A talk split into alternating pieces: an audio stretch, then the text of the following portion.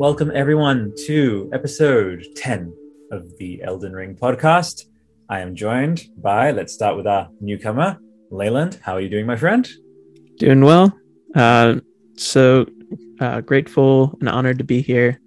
Um, yeah, thank you for having me. Leyland, how are you feeling? Again, uh, just so honored, baffled by this opportunity, um, and just super excited to talk with you guys about Souls and Elden Ring and all the above. So, Go. yeah, just grateful to be here. Love you guys. This is awesome. So stoked. Love and good vibe. Uh, be honest. On a scale from Dark Souls 2 to Bloodborne, how much did you miss me? Oh, dude. I said this in, I mean, I think we were talking, it was a lot- lot of just riffing, but I was saying Bloodborne 2 levels of missing you. Like, that's like even more, like, it's, wow. that's what I mean, brother. Like, so, like, you, as we all know, Bloodborne 2, like, needs to exist. It just, it follows that, Does that, it? Yeah, I mean, I believe so. I believe so. Uh, Yeah. But if okay, uh, the Oh second, no, are we turning this into a Bloodborne 2 podcast? No. Oh no. no, no, no, none of that, none of that. It's happening. That's it. No, it isn't, Leyland. It's all good. Um, but so, well, Albert, do you have like a YouTube thumbnail ready to go with you putting up like a peace sign with like an outline and it says like Bloodborne 2 and there's a big question mark oh and yeah, like oh yeah, It's all planned, dude. At the ready. Leland has like a curious index finger by his mouth, like, oh, I don't know. Yeah. right. No, man. Um, so that's if we enter the Bloodborne 2 area of things. But again, I want to read the room and vibe the room. Uh, but secondarily to that, it's obviously Elden Ring. And Leland, from the previous episodes, you know, um, Mhm. the I I'm, I'm- just I I always admire when an artist uh, not only outdoes themselves, but but has a crack at doing the be all end all of, of of their over, and then like surpassing that as well. And many people consider that for you know Kojima with um, uh, Metal Gear Five, like it's like everything you were able to sort of see bits and bobs of each one in it. Uh, there were people who were bringing up certain uh, shots from the uh, Elden Ring trailer and actually saying that area is based on Sekiro, that area is based on Yharnam, that area is based on Lothric, and you can just like palette wise, features wise, like so. Coming around back to just yeah, expressing that to you too. It's like Mhm. that's the vibe with with uh with me and like realizing with the show with with Kyle, which was amazing. It was good. It was like a catch up with him and I got really existential. It was it's what we always do. But there's no Elden Ring podcast without Terrapop. Like I hope you know that. And that's why the all-encompassing gratitude for this fucking human being right here. And I bring you, Leyland, into that too. Your T, T, your L, Leyland, and the vibes, they're, they're good, they're kindred, and they're fucking tarnished. Am I right? Fucking tarnished. Totally tarnished. Totally tarnished. Absolutely. Leyland just developed some new merch for us just then. We're gonna have totally tarnished, right? Totally tarnished. There we go. Yeah, that's on good. The Australian TV show Totally Wild, uh, the same logo. So there you go. Segments, uh, and also I have to because it was in the pre-show. Uh, the whole show from now on, no tech issues, smooth sailing from here on out. Stone Age go, excellent. We never Now, have Leyland. technical issues around here. What are you talking about? None of that. Leyland, uh, use the power of the editing click. What do you want to cut to? Go anything. Go. go, go. Um, let's cut to. I don't know. Okay. um, Gundyr's theme OST right here. Boom. Boom. Excellent. Okay. Perfect. That's very, oh, very nice. I, I like that mood. Hey, T. You see how I did that in the edit with like the levels, the different music? Come on, man. Well That's done, impressive. Albert. But um, so love and light to all of you tuning in to this to the to the always we say this of every show, the good vibes cast always. And uh, if you're familiar, and Albert, I, I don't remember where we kind of Oh. jumped on, where we jumped Well- off, but just as a maybe I'm repeating myself, but No. I, I was just sharing that like Leland and I, we just sort of incidentally connected online and I had no idea, you know, this guy who's known for being a pretty serious shiny hunter and Pokemon games has a really wide ranging taste in games, which I feel like it's odd. People are sometimes suspicious of that. You know, like you're supposed to have this one lane and you stick to it and that's what you do. And I kind of reject that. It's like, who, you know, that's not really anybody. Like we, most of us have really diverse tastes. And it was cool talking to Leland about it. It's like, oh yeah, like I like Mario games. I like Animal Crossing. I like Dark Souls. I like, and like, that's not ironic. Like you can enjoy Mhm. Animal Crossing and you can also enjoy Dark Souls 3. Like that's cool. And and Leland, you just have this cool, really chill vibe. on your Twitch stream. You're relaxed. You're just you're friendly. I mean, I just I, I like the vibe. Uh, I'm just curious how you got streaming. Like, is that a Albert? Is that a fair place to start? Just wonderful, absolutely. Yeah, let's go into it. Picking Leland's brain on how he got started doing that because streaming's kind of a funny thing, right? Like just putting yourself out there, and it's like I'm not just playing this game. I'm playing this game with an audience, even if it's a small audience. Mm-hmm. I'm playing this game live. You're kind of putting yourself out there. Hmm.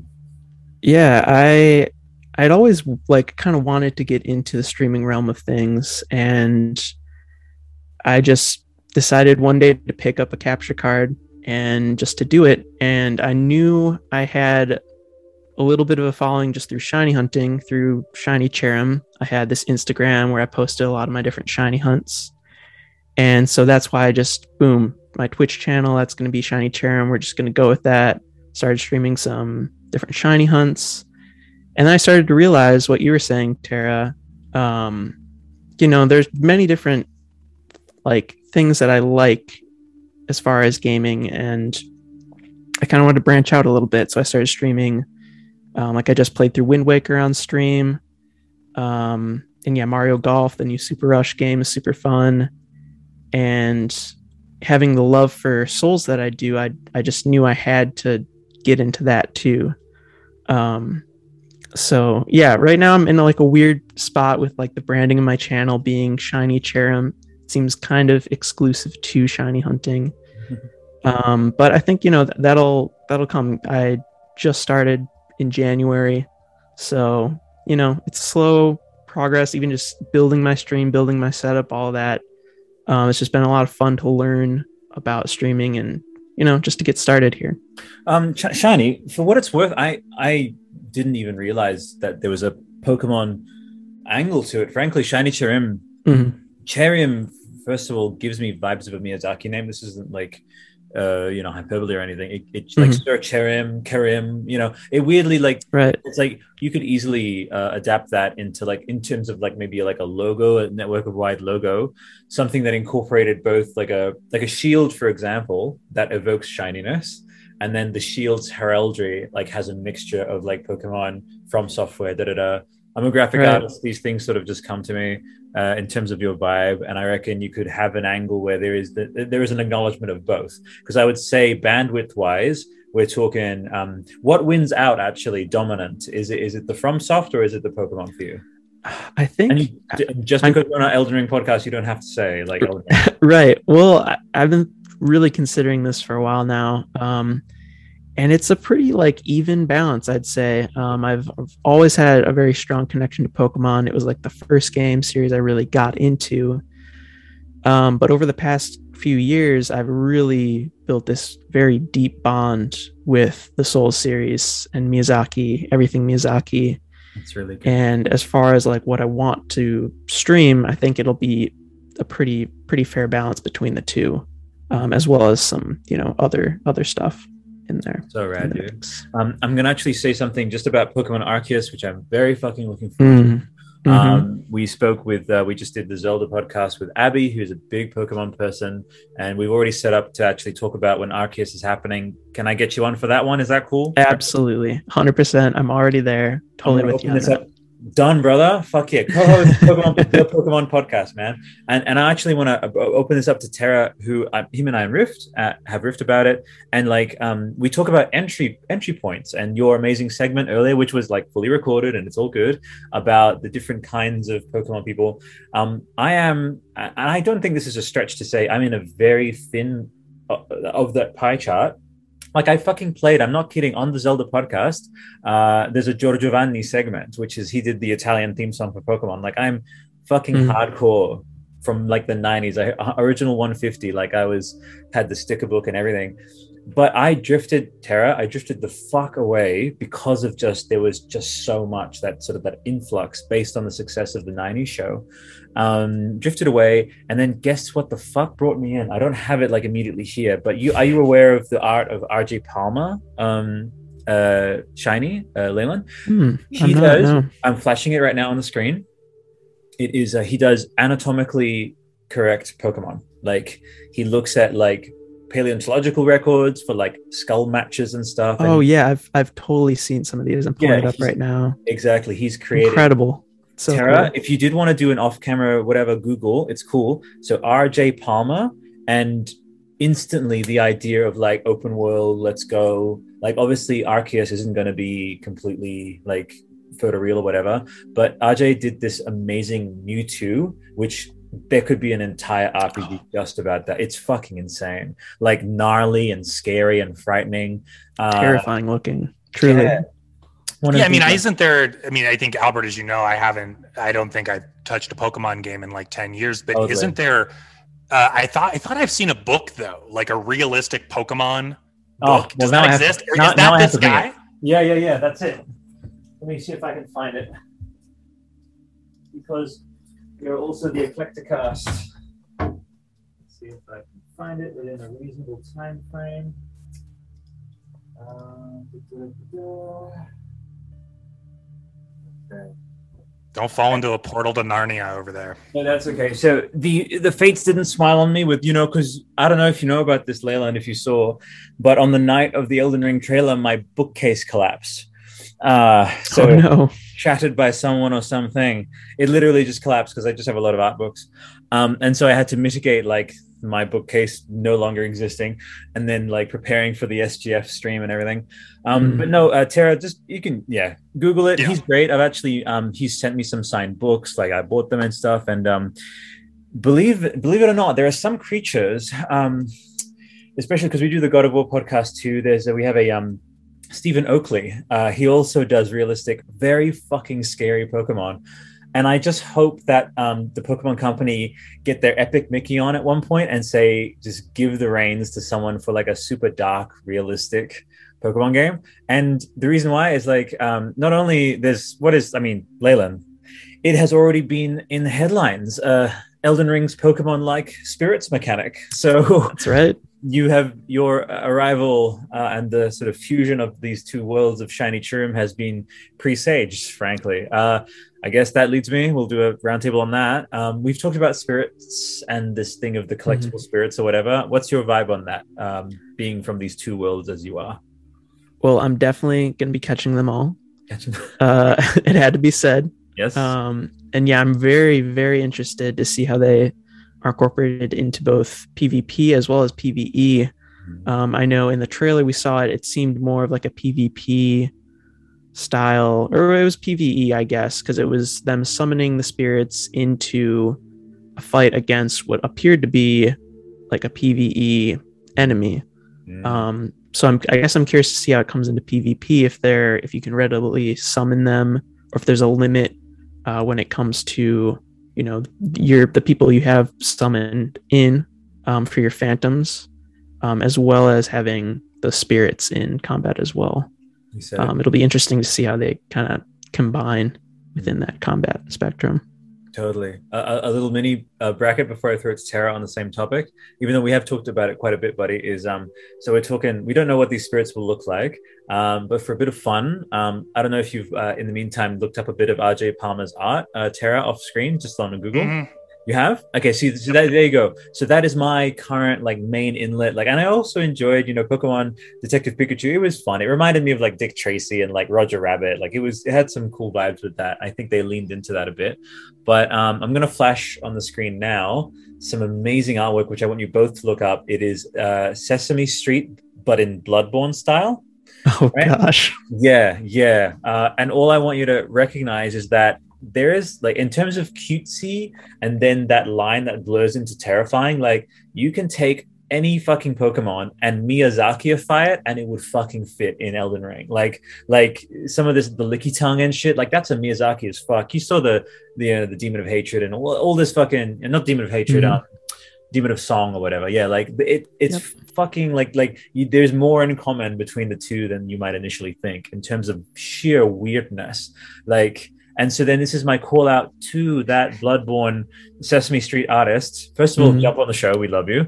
Um, and then I give you an art challenge now is like go through as many Pokemon as you want and just do the Miyazaki enemy version of that, right? Give me fuck, uh, Mr. Pokemon Man. Give me a, a- an enemy, and this will probably come to you very quickly. Give me a Pokemon that would look work fucking perfectly. Handing it to the From Software art team and saying, "Do the art do the fucking FromSoft version of that. Go. Okay, immediately I'm thinking of Gothitelle. Fuck. Um, because you could do right now. In I'm I'm thinking Bloodborne. You could do like a Bloodborne style I don't know. Goth Kind of you could even do like um I'm thinking of Dark Beast Paarl in particular, that like very intense Oh my god. the, a lot of the imagery I saw in their art for the Sesame Street, uh, sp- specifically the Oscar the Grouch one, looks almost identical Yeah. to uh, Paarl. this so- shit, listeners, if you're watching, come on. Like Yeah. with, with, with very, I'm just gonna say, I'm like kind of breast-looking ap- appendages. I'll just say it. Imagine doing some crazy shit with like and those, those tendrils as well, some moon presence shit. Come on, let's not fuck Mhm. around, people. Like, and that's an actual art challenge. And if you heard this, followed it, did it, my fucking god! Not only are you gonna be on the goddamn next show, that would be fucking rad.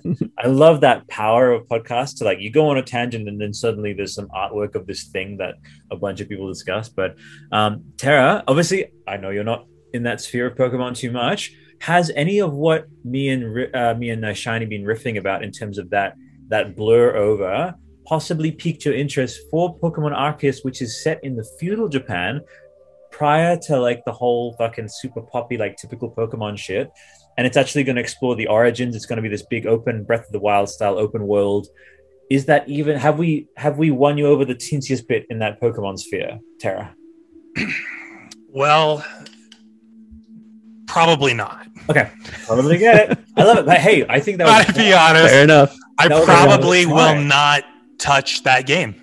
Love and light to you, buddy. No worries at all. And here's my thing, and I'll just throw this back to Leyland real quick. But I, I will say though, if if if there were Pokemon out there that looked like the Bloodstarved Beast, I'd probably start picking up some Pokemon games. My fucking so makers of Pokemon, listen to the terrors of of the world. Like give the license over to fucking if not from software, like someone and just like do that.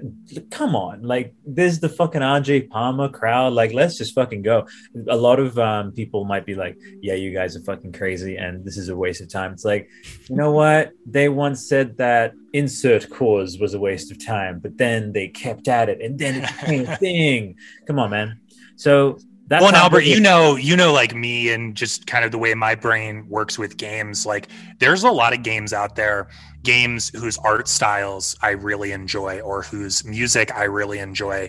But for me, if I can't really get my arms around that minute to minute like gameplay or combat gameplay, mm-hmm. I, I just can't sit with the game. You know, so like for that reason alone, I just don't have like that right temperament at this point in my life to play turn-based Pokemon.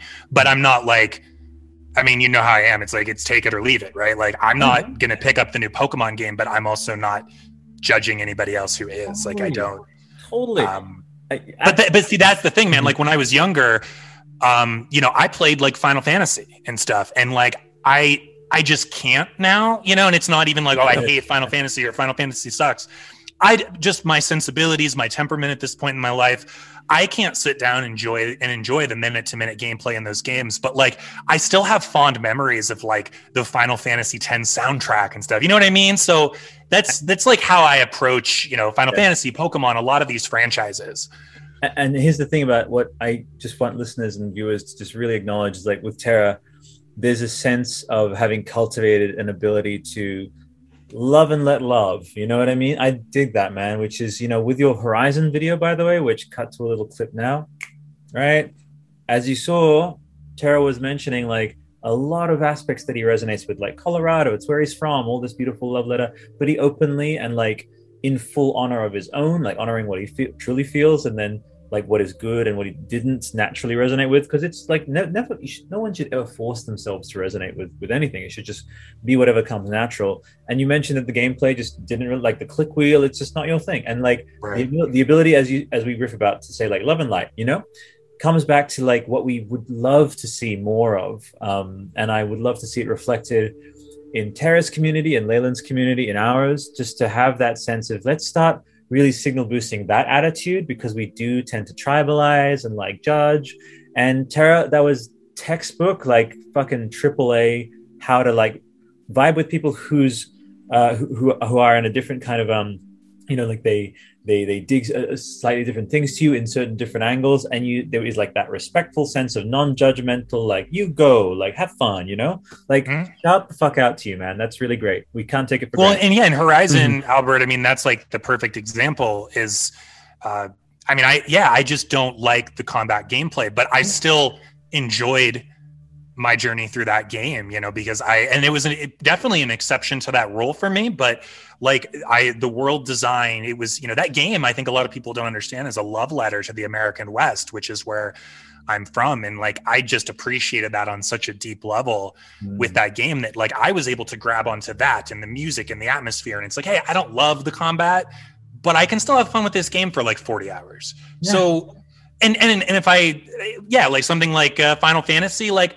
I'm just not quite that, you know, like it, it lacks those elements for me. Like the the Horizon was pretty close to my heart, and like Final Fantasy 15 or something, like I'm, there's just not that connection there. But that doesn't mean I'm like vilifying people who are having fun with the game. Like I mm. don't care. That's fine.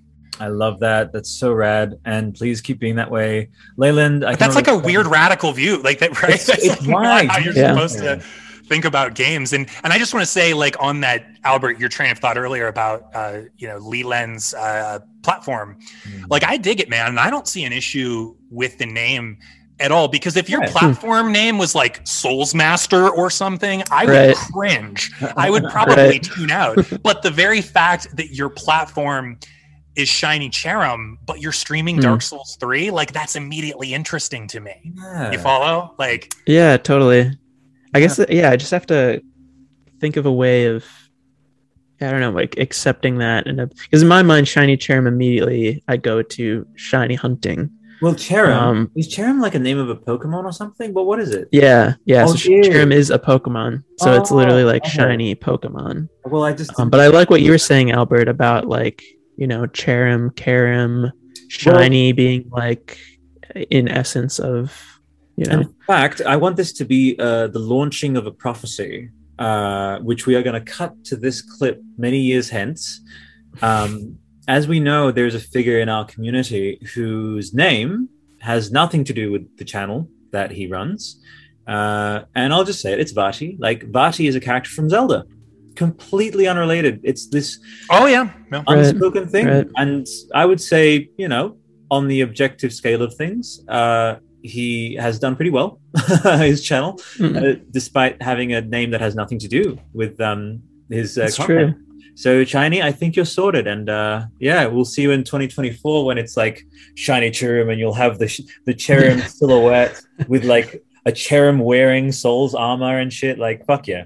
Fuck yeah. Well, and, and Leland, can Okay. I ask you, like, before we dive more into like Elden Ring and stuff, just to quickly Sure. describe what shiny hunting is for anybody who doesn't know? And I think I asked you about this on your stream one day too, but I was thinking about it and I was like, I wonder if all this shiny hunting over the years has actually kind of primed or conditioned Leland to be like patient and have that right kind of temperament to enjoy the Souls games. So, kind of two questions there, but can you get into that a little bit? right.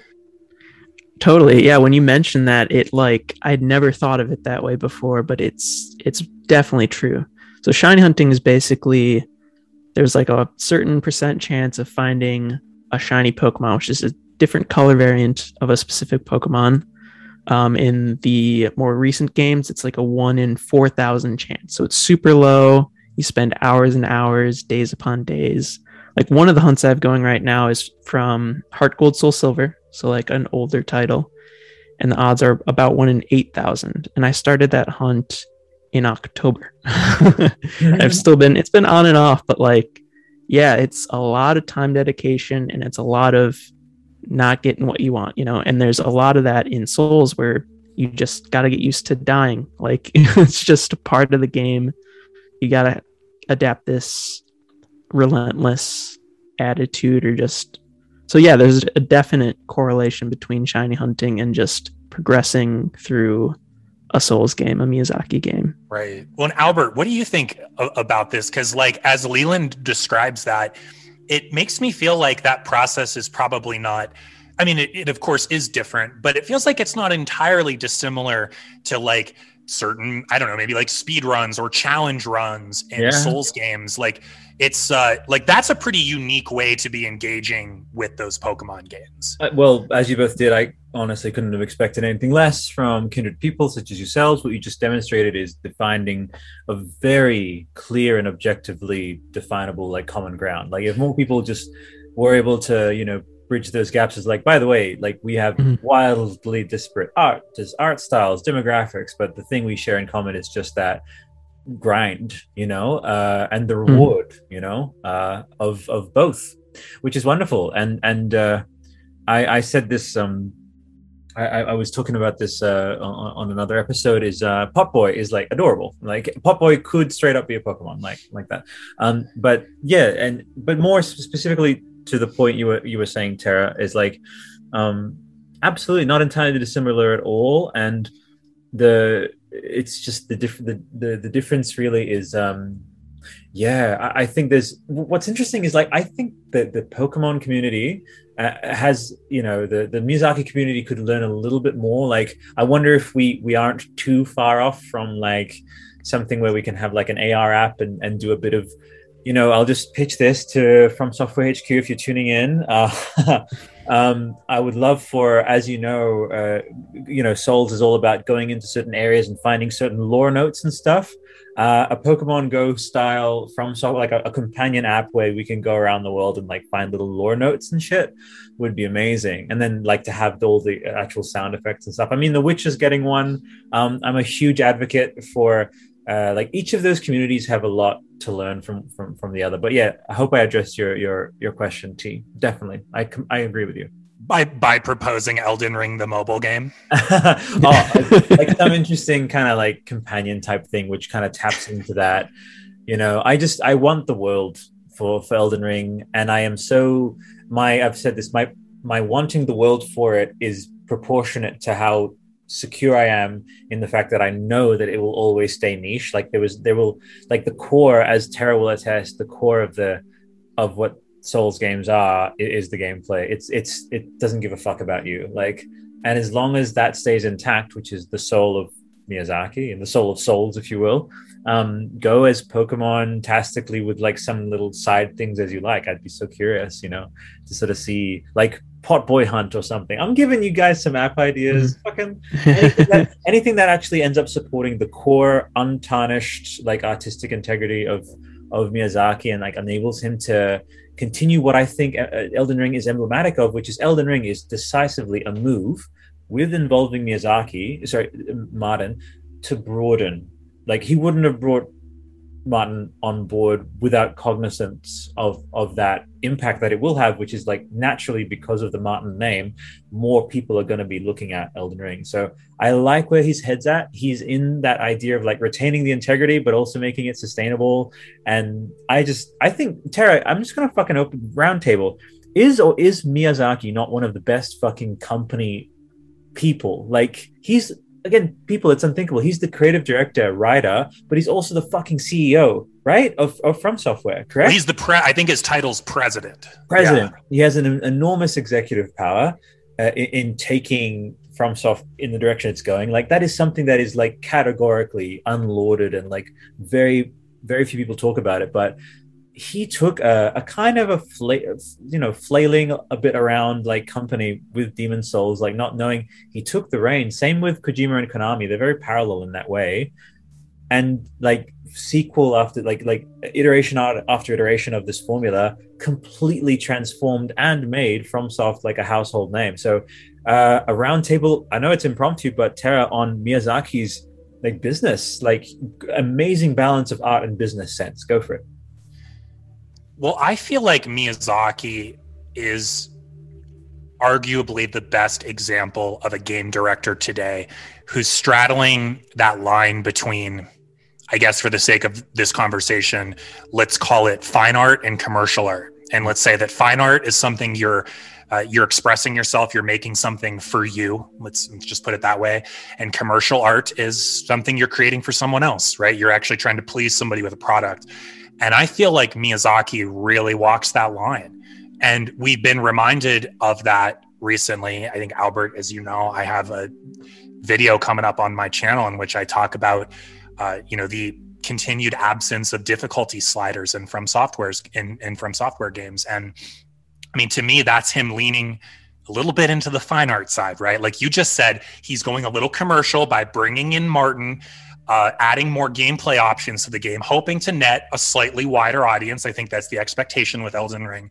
But at the same time, he's just uncompromising and like, yeah, I just don't want difficulty sliders in my games. And that's not about being, um, you know, making the game inaccessible or unapproachable. It's not about um, excluding people uh, from this experience of the game, but he is an artist and that's his vision. Yeah. And for that reason, I accept it. Just like if the day came when Miyazaki felt that uh, difficulty sliders gelled with his vision for a game, I would accept that. You know, I would I would accept it, but at this point in time, he doesn't feel that way. Yeah. Um, and I love that he actually has a spine, right? Like he really does have a unique vision.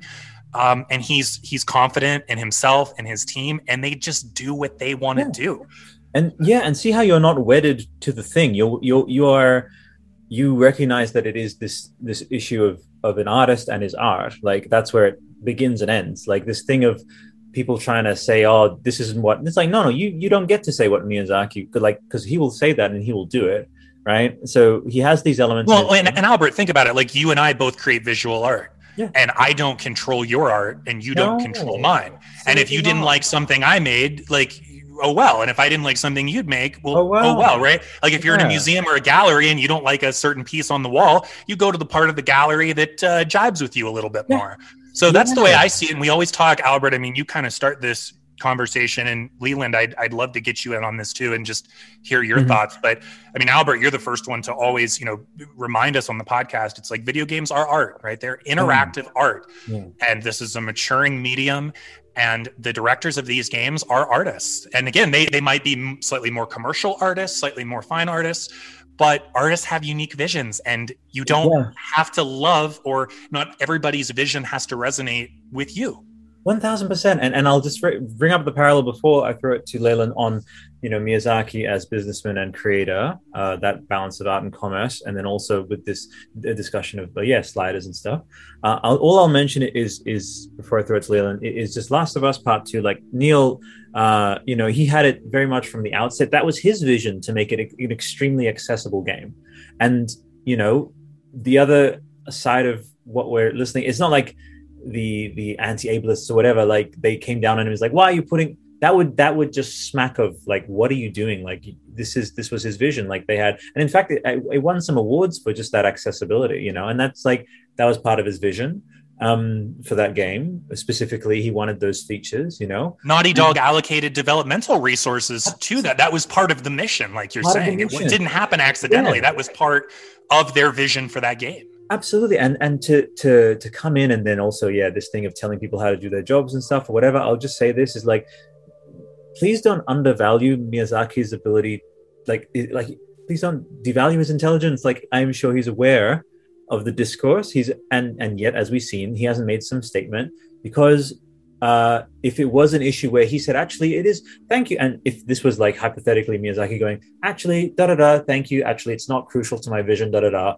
And then Tara and I would have nothing to stand on because we would be like, actually, the artists themselves said that this is within their uh, scope, you know, of, of what they wanted their art to be. And so we follow that because we, re- we, re- we respect the artist. Mm-hmm. But he hasn't done that for a very specific reason, which we, and not even have to interpret. Like we've heard him directly say, it's like, yeah, I just, you know, like for me, this is what these games are, you know, and um, yeah, so Love and Light, like, you know what, we've opened it up enough. We'll just, we'll just mention names of the Tamuras, um, the, the Cories, like you each have wonderful things that you're genuinely incredible at, like in your media sphere and game development sphere, but and this comes from pure love and light, Terra Knight. We keep it classy, pure love and light is it just makes sure you're not entering that narrative of this being a uh, a thing of withholding or a thing of scarcity on Miyazaki's part, like at all. Like he's a very intelligent man. Corey's actually met the man, very intelligent. He certainly wouldn't be doing this to ire anyone, to alienate anyone. It's just his vision, right?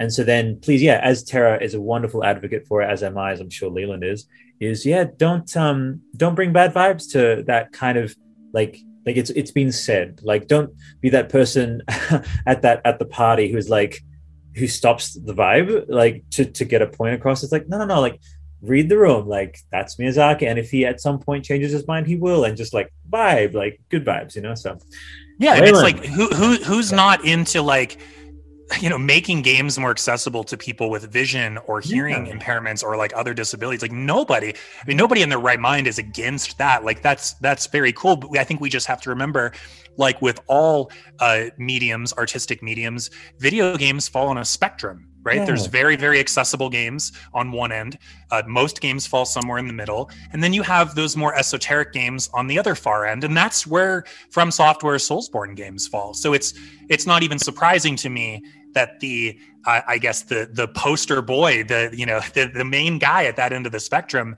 is just not interested in putting difficulty sliders in his games. Like that doesn't surprise me. And Albert, like you said, we're just respecting that vision. And if that vision changes at some point, we'll respect the new vision. Like that's all it is. I see vibes, diplom- diplomatic, measured, well rounded. It's how to be. People like like you're saving yourself a lot of soul hurt uh, by not trying to cling and like have any kind of intense vibes. Like don't do that. Like flow with what is real, flow with what goes, and like yeah, good vibes. And and have thoughts of your own, have it, but then just don't let that go into any kinds of negativistic, you know, gatekeeping, any of that. So we keep the vibes vibey and, and lovely here. So Leyland, we'll we'll wind it all the way back. Um, so Miyazaki mm-hmm. as and then we will dive into gathering the shards. Uh, part five, I mm-hmm. believe, Tara. I think we're up to part five. Yeah, I believe we're going from the one minute mark to the one minute 15 mark today, Ooh, right? Yeah, pretty juicy, pretty mm-hmm. juicy section. Leland's uh, yeah, it's, a, it's a good section. Oh, yes. Oh, yes, indeed.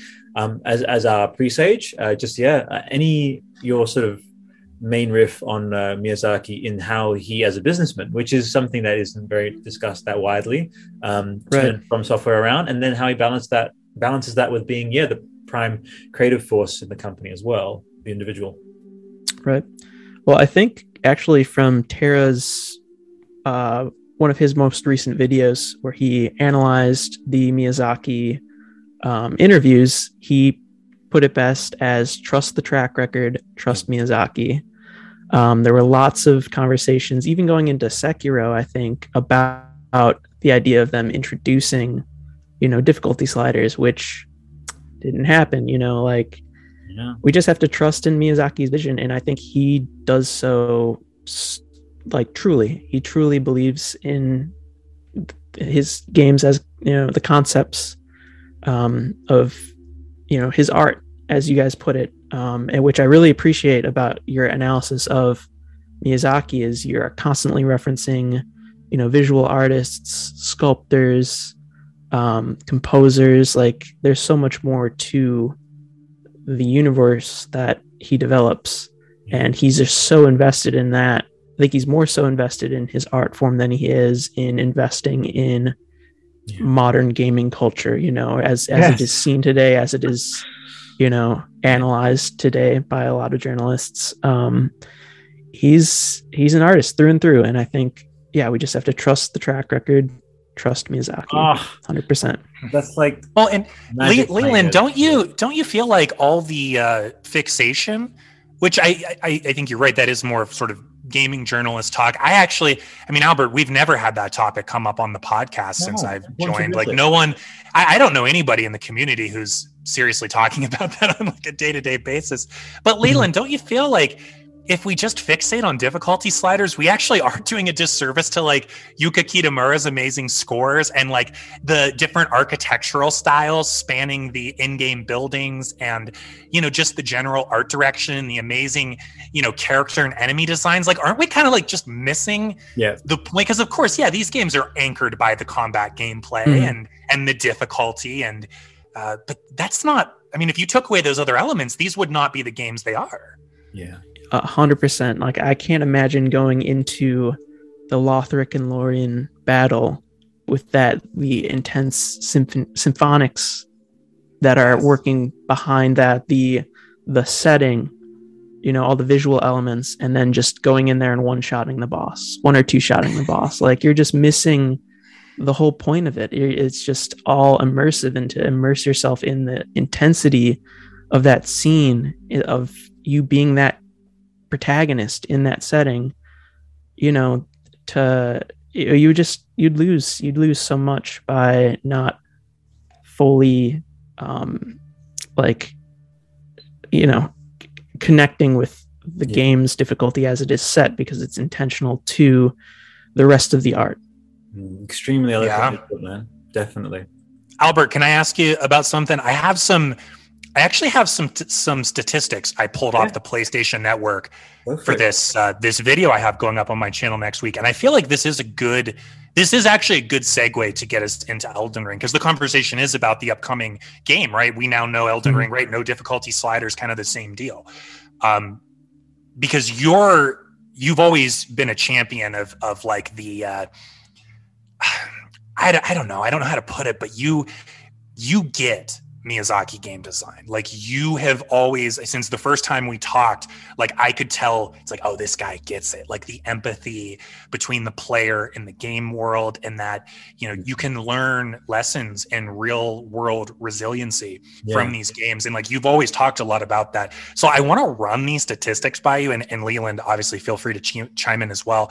But I Mhm. want to run these stats by you just because I just pulled them the other day and get your thoughts. So, according to the PlayStation Network, as of present day, only 55% of players have beaten Ornstein and Smough in Dark Souls Remastered. Only 54% of players have beaten the Lost Sinner in Dark Souls 2 Scholar. Only 53% of players have beaten the Armor Spider in the Demon Souls remake. 51% of players have beaten Pontiff Sulyvahn in Dark Souls 3. Only 48% of players have beaten Lady Butterfly in Sekiro. And here's the this is the juiciest one. Only 45% of players have beaten Father Gascoigne in Bloodborne. Now, these are really interesting statistics, but they certainly aren't an indication that From Software is prejudiced against people with disabilities. Like these statistics simply remind us that From Software designs hard games, like some of the hardest games available in the market today. And and Albert, I want to like throw that to you a little bit, like that idea of like these games mirroring life. You know, about forcing you to overcome adversity, uh, forcing you to grow as a human being. Sometimes it's about losing everything, thousands of valuable, hard earned blood echoes or souls, and still finding that willpower to get up, dust yourself off, and try one more time because you know deep down it's worth it. And, and I believe that in my heart. Like there is that deep, empathetic, sort of artistic, intellectual, emotional lesson behind these games. Yeah. And Miyazaki is such a true artist. He'd never come out and say that, right? He'd never spell that out to us. But you know that's what he's doing, and that's why he's so stubborn on the difficulty sliders. Yeah, he, he he assumes intelligence on the audience's part, and he ha, he doesn't uh, he doesn't feel like he has to or should um, need to spell it out completely.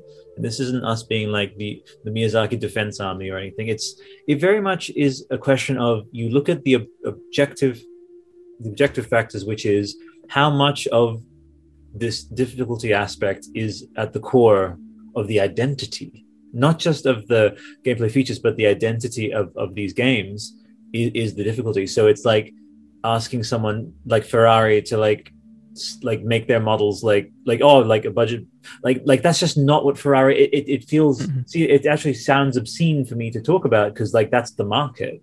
Like that's the defining thing of a Ferrari is that it's fast and that it's inaccessible and then it, that it's it's expensive and stuff.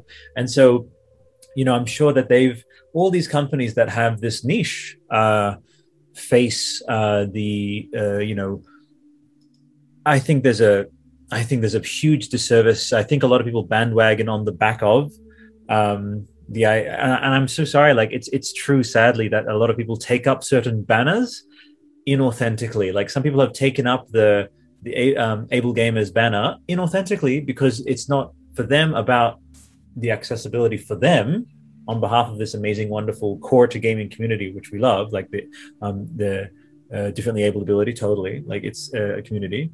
Um, is that yeah? They they try and bandwagon behind it, and and and yeah, like sublimate it, and and frankly, it's all about recognizing and and not yeah not insulting I, I will just say that not insulting the the intelligence and the the like he is willy wonka but but like he listens like he's it's not like he's completely ensconced in this uh, ivory tower of you know, la la la, I don't hear all these. Like he hears it and then he acknowledges and then gauges, checks with himself. It's like, how much is this as in, as important for me as to enter this arena? Because he does enter that arena by having. Sadly, it would be better if he didn't ever feel like he he did because uh, it's something that these people. It's like you and I, Tara. It's obviously different realms, of different worlds, but um, we have certain principles as creators that um, ensures that I will never do a fucking kind of thumbnail like that. You know what I mean? Like I would never ask that of myself. Uh, I would never want people to pressure me.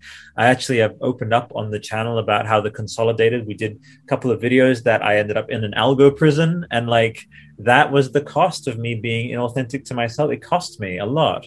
And it's very important to stay authentic to yourself, even if it pisses off a lot of people.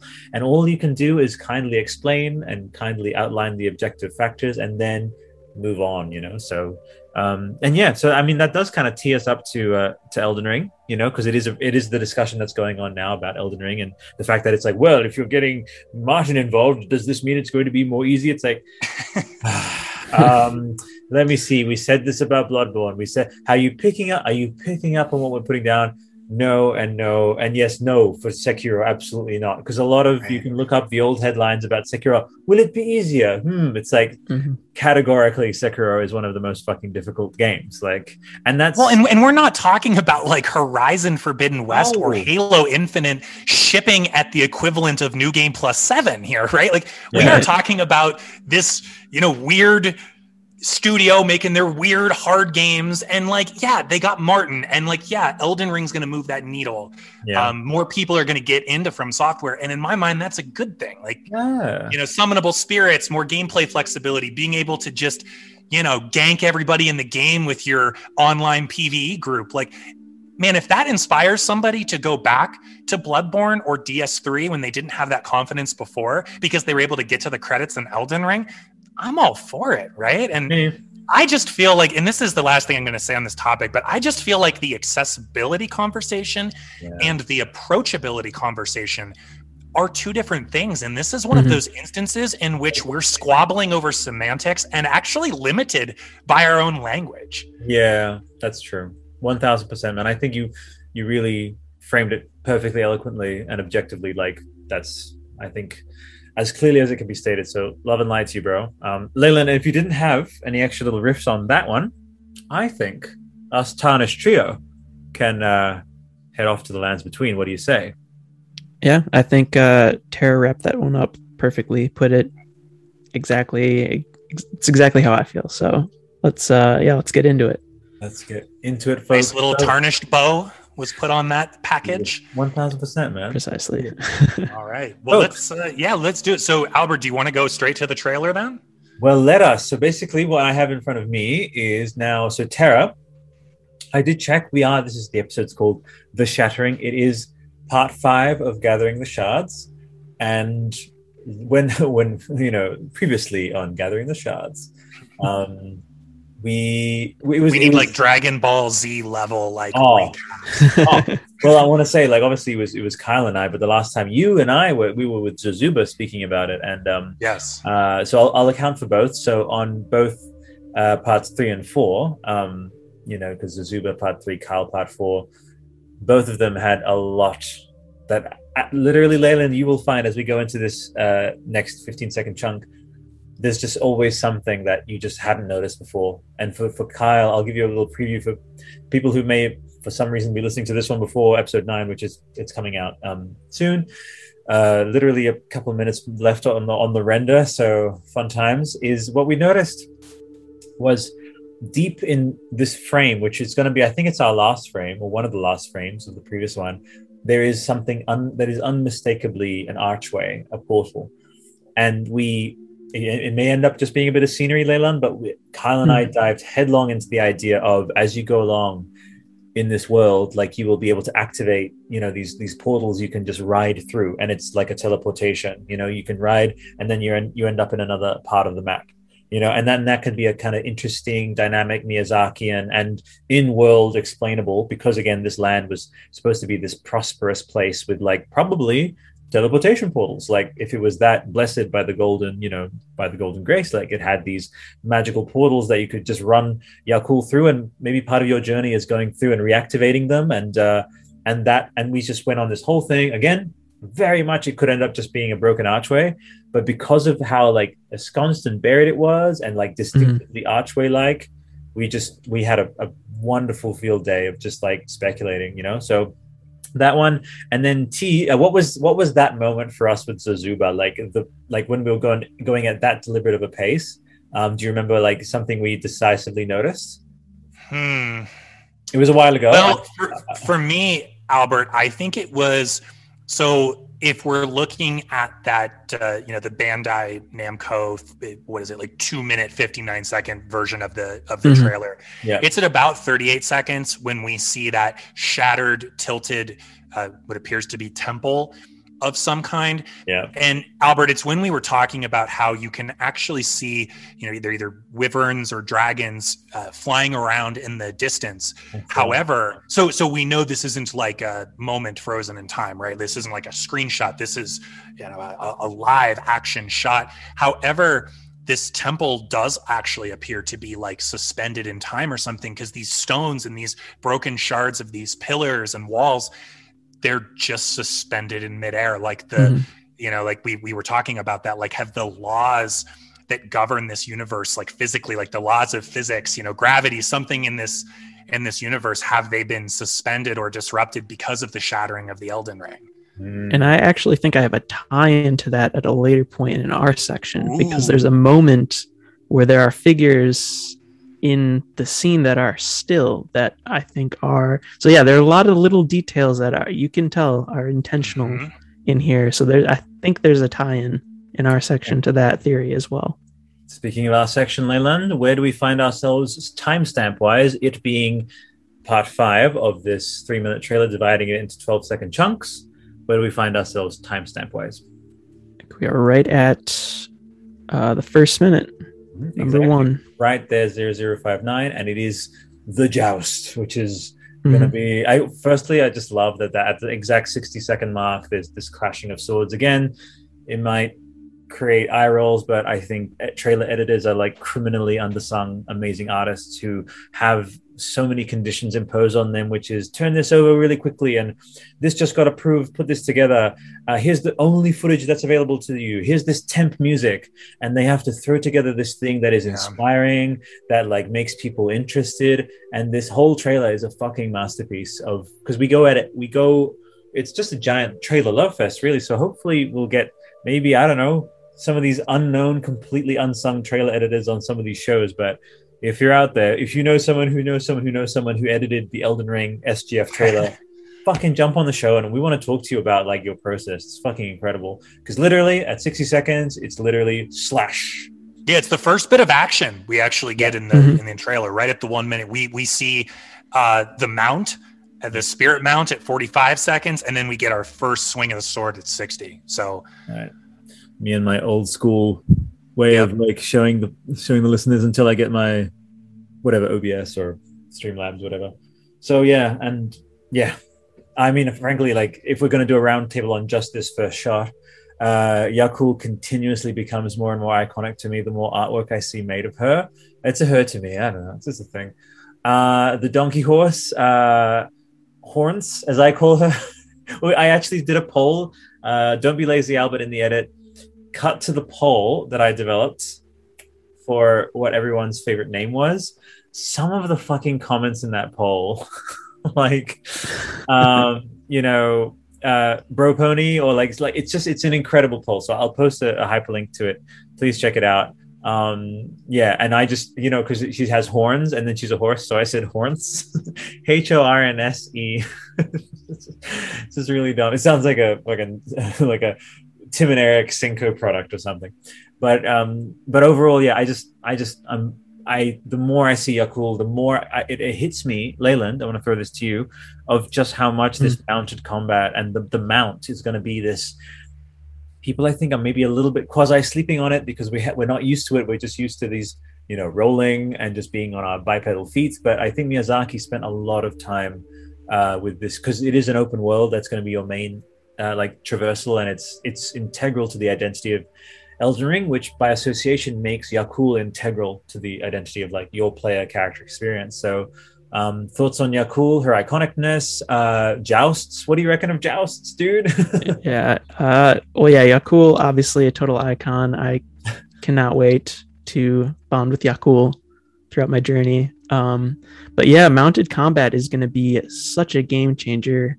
Um, here we obviously see what appears to be a great sword, um, and it's just one slash from a great sword. But you just start to think of all the other different arm or like weapon classes that and what those move sets are going to be like. Um, I think at another point we see we can like vault off of Yakul and what some of those like ground attacks are going to be like with um, all the different weapons that we have. It's it's just it's going to be a total game changer. It's going to be incredible. Absolutely. Totally. I'll throw that to T. Go for it on just, I guess, jousts and Yakul herself and uh, uh, how maybe we could possibly be just underestimating a teensy bit just how involved she'll be and go for it. Well, the non player character approaching from the background mm. um, and that, that first shot, uh, we don't get a good look at mm. who's on that other mount. Uh, mm. if that's, I don't know if we're seeing PvP. I don't know if that's just another mounted enemy in the game, but it does not look like that uh, black horse has the you know build in the horns or the you know like that's not what we're riding which yeah. makes me think you know that scene where it appears that our our maiden is coming to us maybe bringing yakul to us you know that opening shot i don't know but i'm i, I agree i think I think our mount, there's special significance there. There's a reason why our mount doesn't look like the mounts we see, you know, in the throughout the rest of the trailer. And and I have to say too, I mean, just uh, seeing this, you know, mounted combat for the first time. We always talk about combat on the podcast, but combat doesn't work without the great animation work that From Software does. And how mm-hmm. sick is this animation? This Leland, you mentioned that that great sword he doesn't just hit the other guy with the great sword drags the great sword on the stone cobbled road right you see sparks mm-hmm. flying up and then whew, yeah like i mean that's like uh, a decapitation shot That's absolutely, crazy absolutely Tara. the animation's beautiful totally cut to uh liberi fatali let's go boom final fantasy 8 you know he drags it a, boom like straight and it's like this zantetsuken attack or whatever it is like it's fucking sick. And and I, I posted that just like I opened the forum to that particular shot. Uh, and it was so interesting seeing people like, yeah, they're charging it up, and they're like, and you can see the sparks flying and everything. It's such an iconic, you know. I think it's gonna give this Final Fantasy nine, sorry, eight thing like a run for its iconicness. Like, frankly, also, I just want to throw this up. Uh, I have never seen in any piece of media at all a mounted figure dragging a sword alongside them yeah. Like at full gallop. Right. Gathering yep. sparks up and like kinetic energy to like sh- like this is an, it's an iconic attack and it's just incredible. So fuck yeah. I, I like to imagine because the enemy rides off screen right as the attack animation completes. I like to imagine their heads rolling down that hill. Yeah. How I want full on decapitation animations in Elden Ring. I'm I just saying it. I'm putting it out there. I'm going Albert. I'm manifesting it. Manifest some dismemberment. We've got the ragdoll physics. That is the, one of the next steps. All right. Uh, mm. Before the voice, I mean, we had you know Sekiro, like the voice protagonist there, but um, I reckon that's another. I, I love that. I love that for this. Um, as something that we might possibly see, uh, but a little bit, maybe not the full like ragdoll, like cutting every limb off, like you know, revengeance, like everything, but a couple of different, like if you could just like what and like how rewarding and satisfying would that be you can't tell me that over at from software as they're animating it like uh like the animator just wouldn't have turned to miyazaki and said boss come let let's do it like let's fucking do the dec- decapitation baby like how fucking satisfying would that be you know i'm imagining i'm going super lowbrow mm-hmm. and crude here but i'm imagining like Dark Souls 1 level ragdoll physics, just crazy ragdolls, but with severed heads. Fuck yes Let's fucking go. Let's fucking go. Um, now these cobblestones are just my life. I love them so much. Uh, I don't think we have to um, uh, go too far out of what we spoke about a couple episodes ago. With Zozuba, we were talking about the uh, the quadriform, like the the Elden, uh, like it's this quadrant shape, which basically in, in, cultures you can see, you know, the north north south east west. Um, it covers like the whole sort of spectrum of the world. You know, um, I love, and it's that's what is this. If you zoom in on, on these cobblestones there's uh, mm-hmm. obviously there's going to be different realms and stuff but the wheel it's like we call it like the, the elden wheel or the golden wheel. It's like one of the the faction sigils.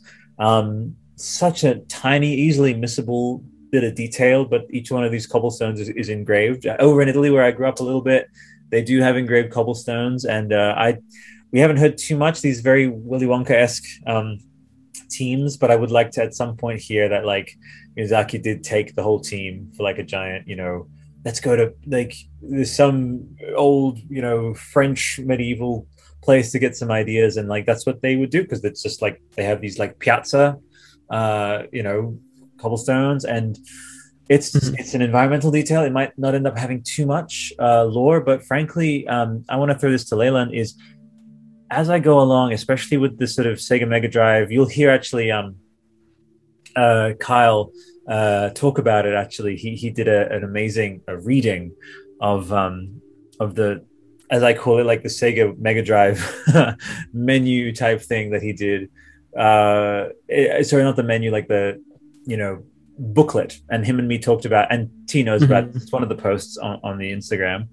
Um, and uh, I, as we were talking, as we as he was, you know, describing the lands between. I did have um, the silver slash black knight effect of as you're hearing about these like charred knights in, in, in Dark Souls, you can't help but wonder what Anor Londo would have been like in its in its prosperous times, you know. And I just when I see like every single cobblestone like paved, sorry, like sorry, like engraved so beautifully with like, and it's still glowing. You see, Leyland, like that was done mm-hmm. specifically, like that filament that golden kind of little emanation. It shows like what must these lands have looked like when they were like fully thriving before the fall, before the shattering, which is the name of this episode. Like, are we talking golden paved roads that led to these castles? What do you reckon? Right. Yeah, my mind immediately goes to Demon Souls, that that image of Boletaria before, you know, it became corrupted, just like the idyllic, beautiful like castle, and you you see that a lot in the um in the images of the castles we see in Elden Ring. Um, they're just in obviously the the shattered form, um, but you can definitely see a lot of like very regal, just gore, absolutely gorgeous um, architecture and scenery. Hundred percent. Love it. T, what do you reckon? Yeah, I, I like the Boletarian Palace reference, and you know something I I a, a little detail I've always loved about Demon Souls is that that that first world like one one and then one two one three as you get closer and closer to the king's tower the structures become more regal and grandiose. Like in the beginning, you're kind of in like this shanty town, and then by the end, it's beautiful and ornate. And I and I think Bluepoint uh, did a great job in the PS5 remake of really accentuating some of those details.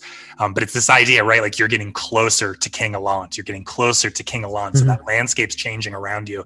And I feel like we see glimpses at that in the trailer, right? Some areas don't look quite as crazy as others. And then some of these full blown castles, like imagine that little journey, right? Like the graduating landscape, things building up as you push farther and farther ahead. Uh, that's exciting. And honestly, as I'm looking at these cobblestones, I had this is like a technical question. I'm going to go like digital foundry here for a second. So these cobblestones are really like, if, especially if you're watching the 4K version of the trailer, they're really crisp and sharp and, and nice on mm-hmm. the eyes what are we thinking for like will, will elden ring have basically like rendering options like what do you think this game's going to run at because when i see this it's like okay, this has got to be 60 FPS. Like I have to have 60 mm-hmm. FPS in a Soulsborne game. So what would be the sacrifice on like I don't know, like PS5, Xbox Series X? Like, do you think Elden Ring is going to have two options? Are we going to get like a 1800p at 30 FPS option, and then are we going to get like a 1200p at 60? Or is even that too optimistic? Like, I'm just wondering. This is an open world game right? Mhm. And like Demon Souls, Bluepoint, they are masters. They are wizards in the industry. They do it better than anybody else. And Demon Souls is not an open world game. And the 60 FPS mode is 1400p. Mm. And it looks it looks beautiful. There's the tessellation and the ambient occlusion and all these little tricks that, you know, D- Bluepoint's 1440p looks like other games 4K, right? So Um, you said but it. it's making me think it's like, dude, that's Mhm. Demon Souls though. That's kind of linear. What are we thinking Elden Ring's gonna run at? And I, you know, we're not talking master PC master race here. I'm talking like on consoles. What are our expectations? Mm, go for it, Leland. Well, I don't know. I feel like it, they have to consider some of the the older hardware that people are going to be playing on. Um, like yeah, the Xbox One for sure will not be able to do such a vast open world at you know 60 FPS.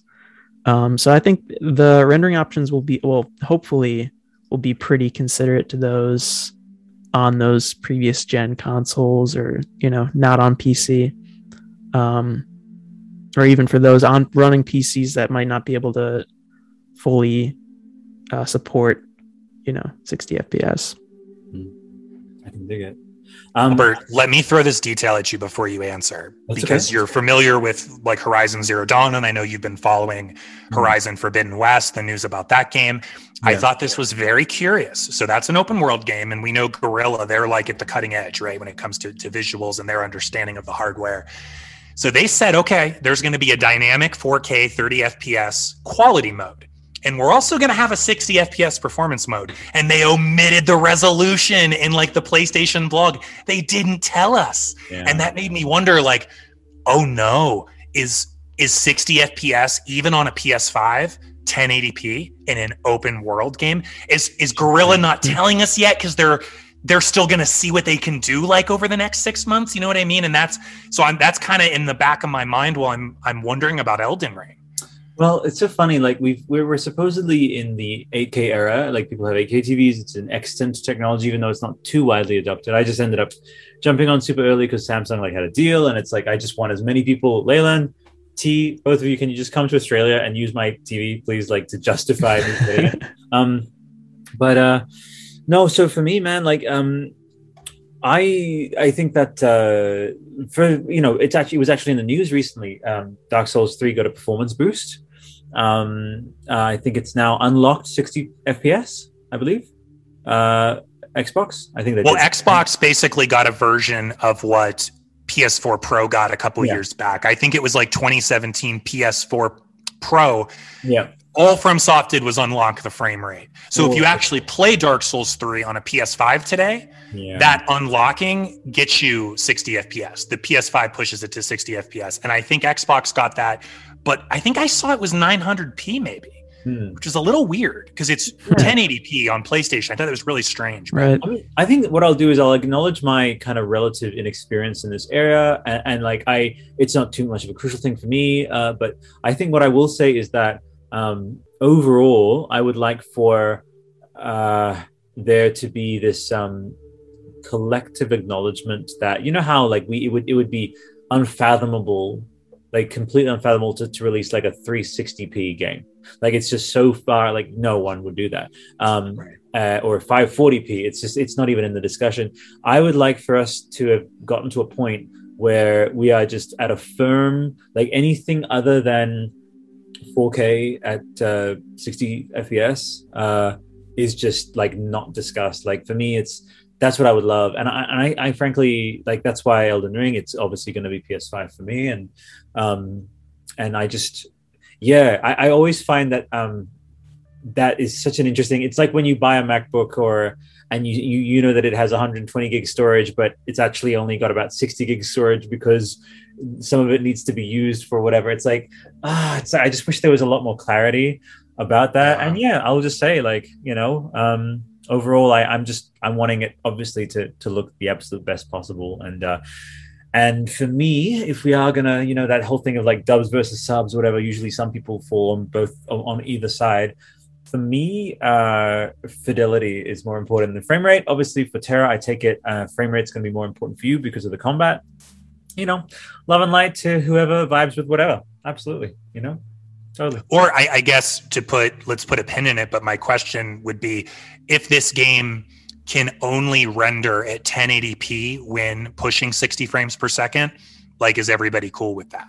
I think so. Because that might be all Horizon Forbidden West can achieve as well. And that might be, you know, they they maybe haven't disclosed that yet because they're worried that might not be great marketing. You know, to be like, ah, get this 1080p game on your PS5. But like maybe it's fine. You know, maybe that's not a big deal. I don't know. I don't think it'll be. I think uh, Miyazaki has a great sense of uh, knowing what, you know, especially coming out of. Um, uh, I think I can't remember what which specific title had issues with like chugginess or whatever with a certain amount of dynamic elements on screen at, at once. But um, I think obviously with the power of next gen, uh, I think he's going to do a better job than. Um, I'm so sorry that they've become synonymous with this, but then then yeah, Cyberpunk with like the different generations and like handling um, how each performs on each.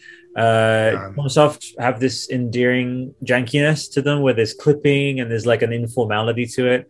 Uh, as you said, Leyland, uh, he kind of issues modern game making stuff where something that would keep Neil Druckmann up at night, which is like Ellie's hair clipping through her backpack, like Miyazaki is sleeping soundly. Like, Mhm. I don't care if my fucking tarnished white mane clips completely through my gigantic greatsword, you know? So, All right. um, Because yeah, that great sword animation looks so great. He's sleeping like a baby. He's, Yeah. he- Mhm. absolutely. Oh, yeah. But shout yeah, that, to- that's why I bring it up though, and, and maybe it's not worth exploring any further. But just yeah, Oh, FromSoft valid. has sort of had issues with frame rate in their in their previous games, and I'm thinking on next gen consoles, 60 FPS is going to be an expectation. I think a hope. I mean, dude, I'd play Elden Ring in 720p if I could get 120 hertz. It's going to be gorgeous. I'm going to tell you. Okay, here it is. We're going to have a VR ability. You're going to be able to go in in VR, and uh, you know the ceremony we did before the show of like behind the scenes of like you know the omerta kind of thing. I have this post on the Instagram right now of like it's this close up on this one specific fucking. It just looked. It screamed of like George R. R. Martin slash Miyazaki collectible. It is a fucking uh, knight. It's in the trailer coming up ahead. It's a sword, but the sword has a gem hilt. And I could imagine some nerdy fucking ceremony that if we could go into, obviously it's not possible in the real world. We can't go back in the 60s and 70s, but how, and they, they fuck, they fucked with VR before. So they know about fidelity and stuff. And I'm just, this is all self-indulgent. I would love the idea of, uh, in that being with you guys in that super fucking medieval slash fantasy, un- unfettedly, shamelessly fantasy-tastic environment of like some wizard's crypt and and I, in fact I love this thing, Leland. Can I just throw this to you? There's a line Mhm. called "It's about discovering the masters that that yet remain," and I just in the in the lands between. And Mhm. just to spiral from this like thing of resolution, I love tangent taking, as you know, T. Um, would would that be something where it's like we we actually uh like is it Orbeck, you know, from from three, right? Uh yeah, the Mhm. The, the the the mage with his scrolls and everything. Man, are you vibing that we're gonna like come across these ancient magical masters and like learn spells from them in their like super cozy like wizard crypts out in the world and deep in the woods? Like, are you fucking vibing with me on that or what? How fucking cool is that? Right? Definitely. And I think we, we see it with that um there's that one shot I think later in the trailer of the where they just kind of go through a few of the different NPCs that we'll we'll meet and there's the one who's like in the library just like I you know, over a table like I, I have the vibe that he's like the Orbeck type you know we'll definitely have those NPCs that we meet and yeah it. it's it's gonna be awesome Tara, can you lead a bit of a manifestation prayer for me, please? If we could do this, little impromptu Albert. Okay. What- Uh, please. We're, we're manifesting the you're Oh, yeah. you're wizard in the woods. Yeah. How did you fucking know? I want specifically, like, cut to a clip. Okay, sword in the stone, right? I want the gnarled wood. I want this, like, you're actually clip clopped. You look up and it's the leering, you know, the leering branches and shit. And you think you see something in the woods. And it's like, I'm talking deep in these foggy woods. And you think you're about to come up to another, like, set of like ghouls or, or enemies or whatever, and the fog parts, and you just see this like cozy as fuck wizard's den with like cozy light coming out of it and it's pitter patter raining and you go up and it's like what are you doing out there? Come inside. And you fucking do the thing of he like makes you a cup of something or whatever and it's like a whole cutscene you know? Mm-hmm. fuck me. And then he teaches you some spell or some shit and like fucking so rad. Oh my god. So that's the kind of thing. Let's do a vignette roundtable man. Mind's eye cinema roundtable. I just gave mine Tara, a very like almost super specific to the point that if it comes true, it's like we have to have like some celebratory thing or whatever. Something so idiosyncratically Terra specific from Elden Ring that you would like to see that we will end up clipping this out and being like, oh my god, it happened if it does end up happening. We'll go Terra, then we'll go Leland. Go. Hmm. And are are we limiting ourselves to NPC encounters? No anything. Could be an enemy could be an element could be a line spoken uh, a story reveal. Go. I want we we know optional boss battles are going to be in the game and we know optional boss battles have been uh, you know a, a staple of recent FromSoft games. Yeah. I want to be completely caught off guard. I want to stupidly stumble into like this organic champion Gundyr level boss battle in the field. I don't want to be in a dungeon. I, I want to like just kind of go around this corner and there is just some champion, some stud, crazy weapon. He's running at me. He's kicking. He's just like, and like I barely have time to react. You know, I want to Sekiro grapple my way out of the situation, but I can't. I'm there. That's what I, I want to be shocked yeah. by an optional. I want to discover and be shocked by an optional boss battle, bro. A like fast, heck a yes, fast optional boss battle. That's what I want. Number one wish for Elden Ring. In the field, though, that's the thing. I yeah, want it in, in the, field. field, like because we know we know we're getting sick boss battles in the dungeons and the castles. I want one in the mm-hmm. field. All right, all right. I think your over under is very strong on that one, man. But yeah, go ahead, Leland. Anything could be anything. Go. So I'm thinking back to Dark Souls 2 um, the NPC of Benhart of Jugo. Hmm. If you guys remember, he's like oh, this, oh, yeah. you know. Um, How could you forget? You know, yeah, this, this, he's like one of my favorite NPCs. But you know, this hardened warrior who has this big sword, just like you know, you're just traveling through the the open area and you just see this warrior like on the side of the road, just sitting on a stone with his like giant great sword just sat next to him, and you just approach him and he gives you you know the next quest or you know he offers his his aid in the next boss battle. Like i'm i'm i just can't wait to meet the Benhart of elden ring. I dig it. I fucking dig it man. I think that's us on this uh i'll call it the Zantetsuken shot uh which is yeah from final fantasy VIII, but that amazing dragging move amazing. It'll sh- i'm sure it'll be called something incredible of its own. And uh, yeah, look out, Final Fantasy. It's it, like about to steal your girl, like about to steal your iconic fucking move. uh, excuse me, I would take a fucking tarnished mounted on a Yoshitaka Amano and fucking steed with amazing golden horns dragging that fucking long sword. And it's a fucking mm. long sword, a long golden paved, golden engraved, filamentastic, whatever. Ooh, yeah. Um, uh, you know, cobblestones and into the face of this fucking enemy. So coming for you. I swear, Leyland, I want to echo that. As you mentioned it uh, mm-hmm. earlier, mm-hmm. we are in for something. Like it feels, and this is no jinxing or whatever, like it feels that same electricity in the air of when people were like leading up to like Metal Gear Solid 2 or something, like something fucking huge uh, with Elden Ring, man. I'm feeling it, dude. And like, please expound on that, dude. Like, uh, I'm I'm with you on that vibe of this being something more, way more special than people are even imagining right now. Yeah, and I think I think Tara mentioned this uh, in an earlier podcast of like just the privilege of being of living now before yeah. like this this feels just so monumental to like this is the game of my lifetime honestly. Like this is this is going to be it you know? Like it's Elden Ring. This is the one. And just you know Miyazaki at his finest Like it's yeah, there's just this there's something in the air that's just you, it, we're just feeling it. We're just feeling it right T, now. Leyland, I just got a flash of you because you have the, the hair with the like gray, like gray hair, gray hair, telling your kids about like, oh yeah, obviously we had more games that came out after that. It's more amazing looking games or whatever, but Elden Ring, Elden Ring, Yeah. that's what it was for me. I could so see that. Mhm. Like it feels like this be all end all endlessly revisitable. You know, you have people now who played Ocarina who speak of it as affectionately as I'm sure one day you and I and T speak of Elden Ring, you know? Totally. Totally. Full fucking show.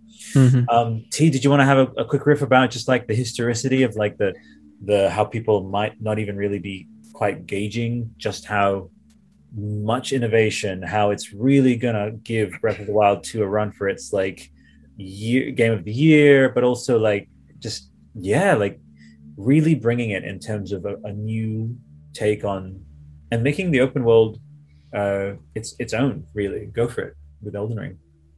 Well, I so, I mean, this is how I felt since uh, what since Dark Souls two came out in 2013. Because I my first game was Dark Souls one, um, so Dark Souls two was that first game that I got to properly anticipate as a fan, and I have felt this way every time. Like, I mean, I, know- I know Elden Ring's exciting, but dude, Dark Souls two, Bloodborne, Sekiro, DS three, like, I mean, I remember just repeatedly watching that first Dark Souls 3 trailer and it was just like, oh my god. So this like I'm so excited, but it also is just like, yeah, like this is what we do every couple of years. Like Mhm.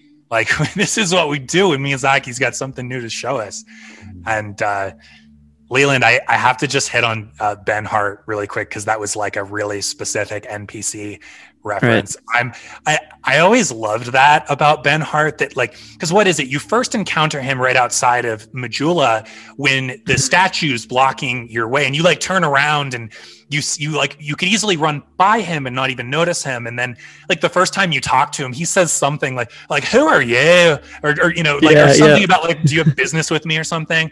And then it's like later in the game, you're like summoning him in the giant memories, and it's just like if you actually do his quest line, it's so crazy to see like where it starts and where it can end. So I'm totally with you. Like those really seemingly incidental uh, NPC encounters that lead to something crazy down the line, and you know, you know, some version of that will be an Elden Ring.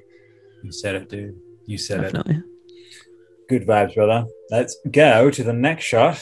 Now, basically, I would say this kind of brace of shots really is like all the one movement of this slashing upward moment. Obviously, Mhm. Mhm. pause at Yep. exactly one minute.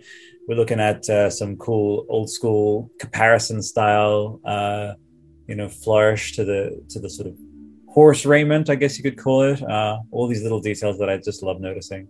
Um, yeah, that just across the chest shot, and yeah, that guy is he's gone. like he's not having a good Tuesday. That dude. Mhm. Um, and now the Hall of Arms, uh, the Armory is probably what people are calling it. This is a shot that I've looked, I've been looking forward to. Now that I just look at it, I was like, oh yeah, I didn't quite, you know, it hadn't quite hit me just how much I was looking forward to parking on this one. Because Leyland, you know what I'm about to say. What the fuck? Talk me through the possible lore reasons for a hall, which seems to be a dining hall of some kind, uh, having this many grisly, seemingly fused together limbs um, from possibly the same race of creature, which are these long. It's not like a diverse. Oh, there's like limbs from different species. No, this is a very like it's a very specific it, makes me think like you know the, the Thumerians are very tall and lanky. You know, these are very these are, these are the limbs of lanky type beings. So what are we looking at of grisly trophies of an extinguished race, a gen- g- genocided like you know uh, there's a thing in Warhammer armies about the ogres. The ogre kingdoms, like they came and then they devoured all the giants, and now the sky giants are no more. Are we looking at uh, something like that, or because they look kind of fresh? Uh, what do you reckon? Could it be like immortal flesh or Yeah. something? But yeah, I'm- go for it. I'm getting kind of like Seath vibes with Mm. like you know how Seath you know went through all those years of experimentation and trying to develop like what was it the the dragon born yeah, you know in his um yeah, in his in his space in Dark Souls One, I'm kind of thinking maybe the that many armed king that we see in this trailer has kind of after the the breaking of the Elden Ring has kind of had this fixation on like while everything else is breaking, I'm just gonna add arms to me. I'm gonna like Yeah. you know go through these mutations of trying to figure out how to develop myself into a more superior being beyond this shattering this time of shattering um so i think maybe he collected or like he was killing the um the enemies that we see later in this sequence those like weird kind of um yeah, centipede-esque Like, yeah. many yeah. armed enemies and then he's just brandish brandishing them across his entire castle or something like that Hmm. I can vibe with that, man. Um, I have a lot of thoughts on the painting in specific, but I want to throw what you Mm. just said to Tara. If you had any riffs on what uh, um, Shiny just said, man. Yeah, I when I saw this shot in the trailer for the first time, kind of made me think of Cainhurst Castle from Bloodborne. Kind of made me think of parts of Irithyll of the Boreal Valley from Dark Souls 3, like not all the way to the dungeon, but like those, like the area, you know, with the paintings and the Silver Knights and uh, where you encounter Siegward and uh, kind of those parts of of that area like it felt really familiar but when i see those arms like i think of the many the many armed king i think of that shot from the 2019 teaser trailer. It appears to be him you know the demigod that we're now calling the many armed king uh the Mhm. the outfit matches up where he has that severed arm that appears like he's putting over his own arm. And then all those other arms and hands begin to emerge behind him. Um, I like the Seath reference there, Leland, because yeah, I think Seath, what was it? He was Seath was born without scales that make the dragons immortal. So he was like envious and betrayed them. He stole the crystal. Um, he was this like he kind of had that like little man's complex, right? He was like Mhm. insecure and and desperate, and that led to that led to trouble. So I wonder, you know, looking back at like how defeated, I'll just I'll call him the many armed king, like how defeated he appears to be in that 2019 trailer, slumped over in the darkness with that severed sort of half arm. And I I'm just wondering if there's a connection here. We obviously see him in the trailer. Um, and, and then like you said, we have that kind of centipede enemy who also has multiple limbs and does that enemy maybe even have a crown on Yeah, no, they do. These- Yeah. these- right? So it's Yeah. like, and, and we know Miyazaki, right? Sekiro, he's into limbs, and I think Katie even had that great line from our episode with her, where she's like, "I think Miyazaki likes amputees," and like, Yeah. it's it's so hard to speculate, but there's, I think we're at least seeing patterns, though. Mm. We're seeing patterns that you can, you know, that correlate with past games. You're seeing patterns that correlate with the 2019 trailer and some of the the officially released screenshots that Famitsu published. But yeah, Albert, what do you what are you thinking about that? And what are your thoughts on this painting? Have you like 400% zoomed into this painting and given it some thought? Um, well, what you said about the arms, um, in connection to that scene from the the opening trailer, which we have to, we're also we're we're torchbearers for people not forgetting that one in particular. Uh, I know the Lore Hunter has done some. Uh, he's thrown it back to that trailer occasionally with referencing and seeing what informs the other.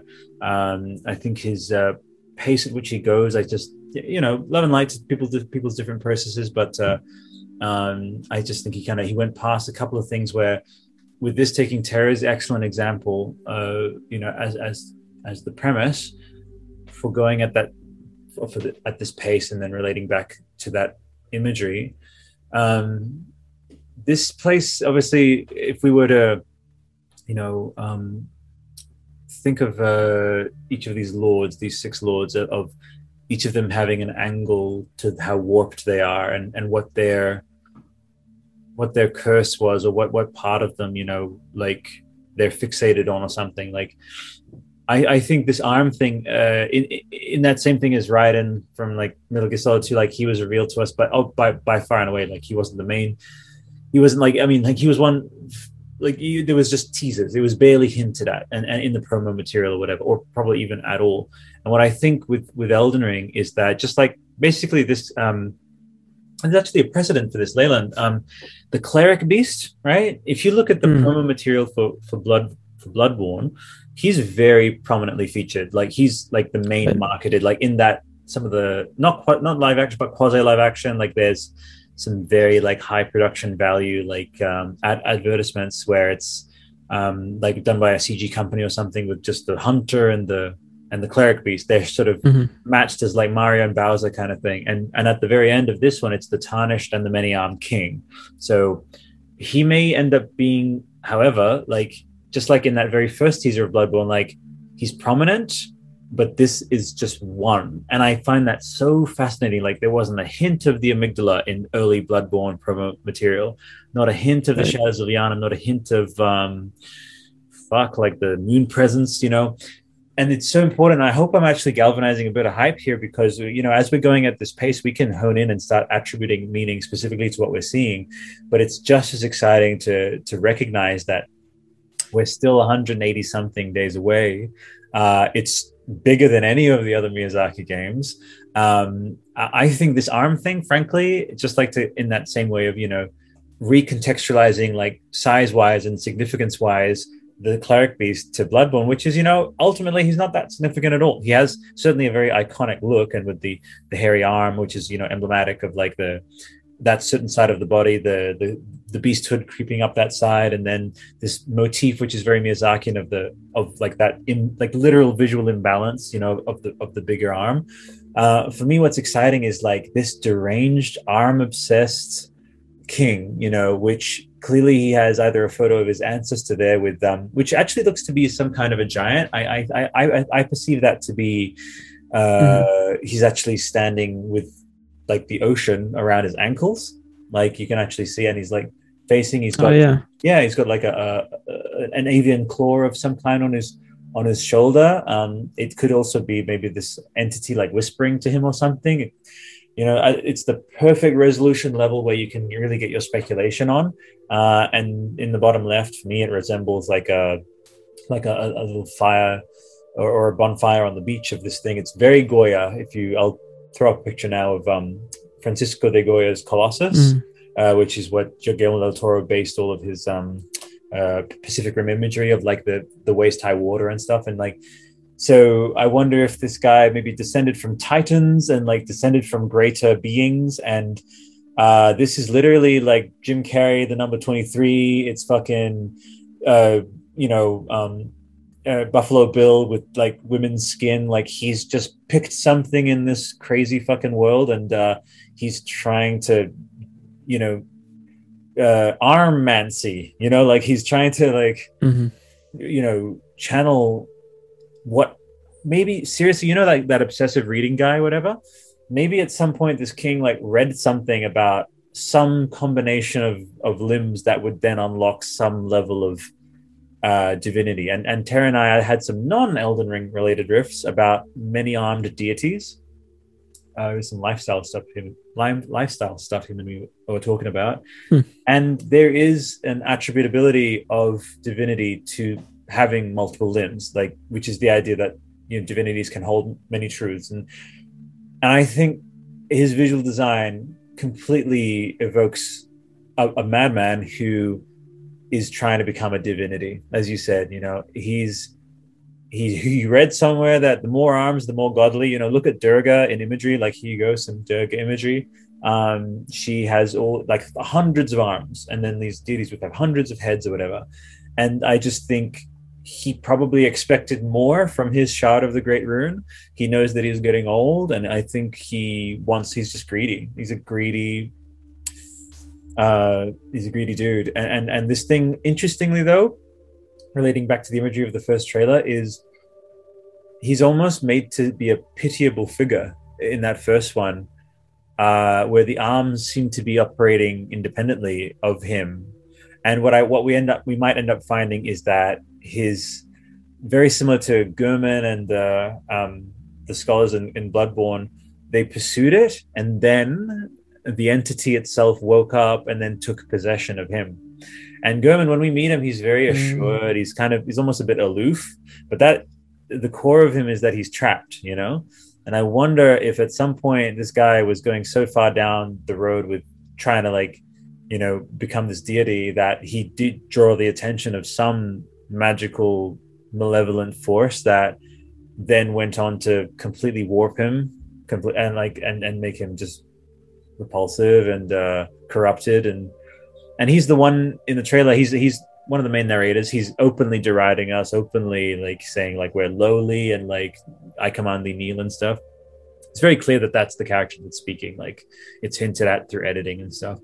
So uh whilst maybe not like on this this uh you know cleric beast because cleric was you know he, almost like a, a glorified mini boss but Right. just to just to imagine that like I- there's so many angles I've come at it from. Obviously, it, it suits for the many armed kings. Like so many, so many different angles you can go from. But uh, I would say my over under for this is we're going over on uh, a, a mad a mad king uh, wanting to become a god, uh, and uh, um, clearly this lionizing of his past is to try and justify like his pursuits, which you know i have to imagine that each one of these arms had like bodies, and he had to kind of kill them and like he's a murderer uh, like and, and i wonder if he's been doing a lot of rationalization up there in his ivory tower of like oh it'll all be worth it if i just get the right combination of like whatever you know?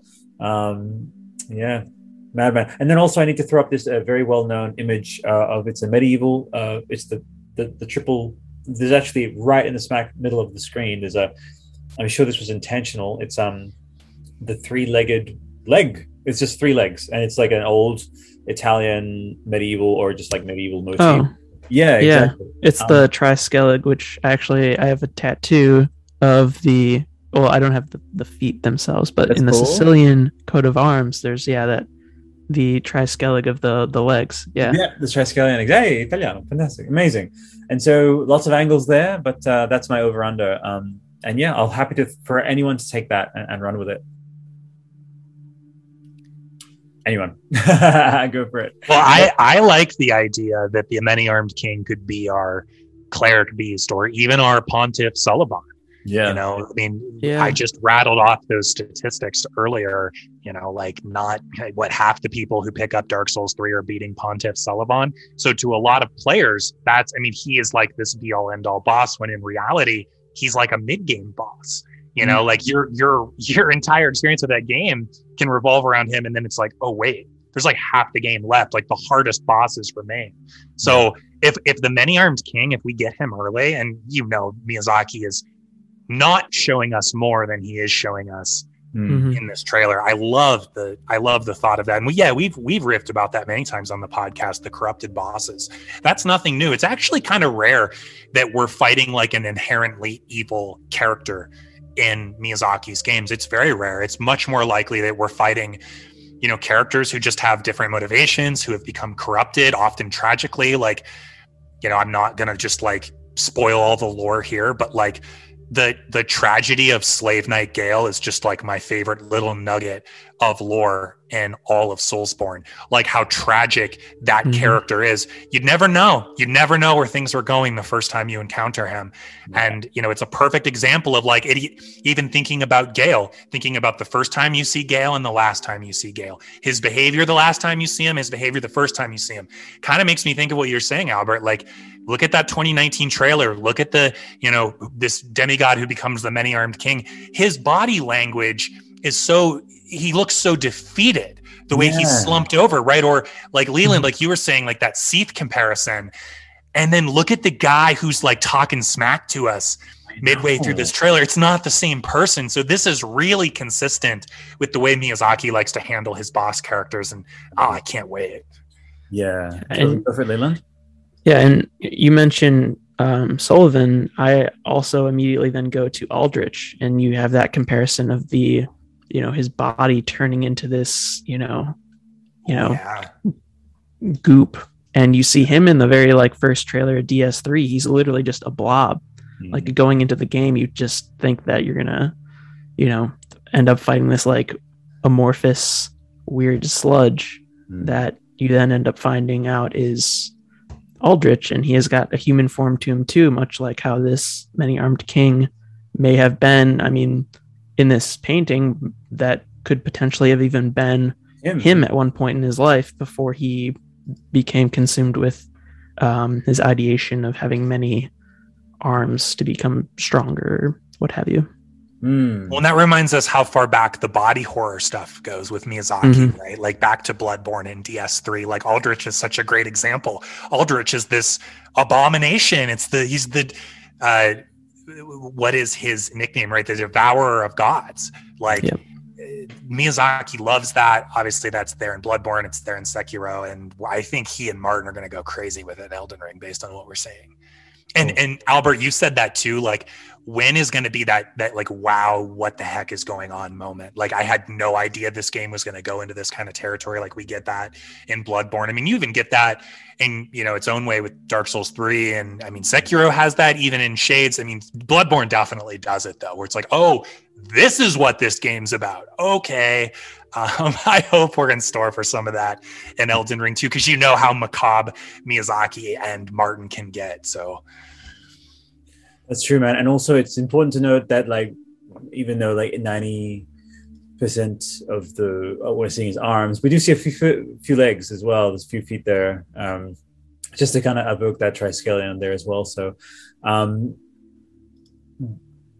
what what what will be really interesting is to see this the scope of of this thing of the limbs of removed limbs you know? Um, i'm i'm very intrigued. I, I wonder if there might even be something that if listeners might say might if anyone out- there is like hey there's something in plain sight that we're not seeing with this uh you know maybe something tied in with marika or with the uh, the Erd tree itself. I i offered the idea of bracha which is the branches the bows of the uh, tree and like this idea of there being a special significance because of just how fundamental the tree is tree imagery. Like again it's this tree that has created the world. Like if if uh, our world for example was supported by a giant tree or something we would probably have a lot more tree leaning uh, or tree honoring or, or tree referencing motifs and imagery and beliefs you know?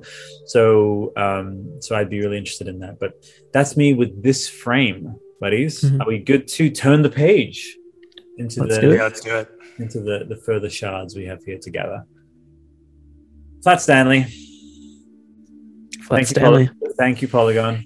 Uh, in reference immediately to uh, an amazing um, uh, Miura piece from Berserk, which here you go, right there. Um, an incredible, incredible piece. Which someone once, I think, someone explained in, in, the, in the comments what that is. As I'm going along, I'll probably flash it here. Um, always when I do these flashes, by the way, if I have time and if my editor doesn't fucking crash, then I'm I have the privilege. So uh, shout out iMac Pro, where I'll be able to do shit absolutely without any doubts or whatever. But uh, this is um, frankly one of the trailer's most um, fascinating images as well. Uh, before I throw it, I do have um, just got a little reminder from from uh, from family to go and do something. I w- I'll hopefully be right back. But T, are you good to just riff with Leyland? Oh yeah, you need to step away for a minute, man. It's fine, and we'll just cut it later. Yeah, yeah, you're fine. yeah, go we'll, we'll cut it or like whatever. Like we'll see how we go, and then like do not stop if uh, you got and go to the next shot and everything. Okay, gotcha. Oh, okay. Like actually keep rolling, like you'll use it. yeah, keep Okay, going, cool. keep going. Okay, Sure. love and light. All right, I might be a while. Okay, take it easy. Sounds good. Bye. So yeah, what do you uh what do you make of this um giant face? Tara? I know. I mean, when I saw this, like, because I'm just thinking about, I, I more often go to like the past games than I go to like what you know what does this mean for Elden Ring. When I saw this, it made me think of like the profaned capital. It made me think of Tomb of Mm, Tomb of the Giants. Um, it just made me. I think these next couple shots, it looks like we're underground, you know, in some kind of caverns or catacombs or something, and just gets me thinking about that idea that uh, maybe unlike previous games, because this isn't going to be linear, and Miyazaki's used, you know, he's he's told us that there's going to be a lot of interconnected dungeons. I'm imagining being deep in a place like this, and maybe there's some reason why you want to get back to the open field. You know, and we're not quite sure mm-hmm. how bonfires or checkpoints or anything like that's going to work in the game quite yet. But I'm just thinking, like, imagine being deep, like really, really deep and alone, like you don't have any help, and you're just in these caverns. You don't know how much farther you have to go. Maybe you're like, you know, you feel like you're pushing your luck a little bit, but like here you are um, that's where my mind goes. What do you like? What does this conjure up for you when you're seeing this scene? Yeah, no, I totally agree with the idea of you want to escape this this place, and even the trailer just presents it. You see the character going up rather than descending. He's ascending. He's moving away from this dark, cavernous pit. Right. Um, and yeah, even just just to go through the imagery scene here, um, just speculation. I think this might be one of the old gods, maybe of this world. Hmm. Um, you see these kind of branch like tendrils or maybe roots coming from underneath this face. Um, so maybe it's uh, directly connected to the Erd tree. Um, maybe it was like the protector god of the Erd tree before the ring shattered. Mm. Um, I think it's definitely a significant. It'll be a significant figure to um, to the lore of. of and, and Leland, doesn't it yeah. almost look like this face has almost like an emblem or a marker of some kind on the forehead? Yeah, yeah, definitely. Yeah. Or even like a third eye. Yes, know, is, is how it's presented as. Um, and it's in the shape of a ring too. So mm. I don't know. There's a, there's a lot here for and sure. It's such and a quick shot, right? Like we just get it for yeah. a second and then we move on. Second. But yeah and that's that's the thing with this trailer like it's so hard to gauge like what's really significant what's kind of insignificant. Um but this i, I all i know is i want to be in these caves. Oh yeah totally. And you you mentioned the profane capital and that's immediately what my mind went to is just yep.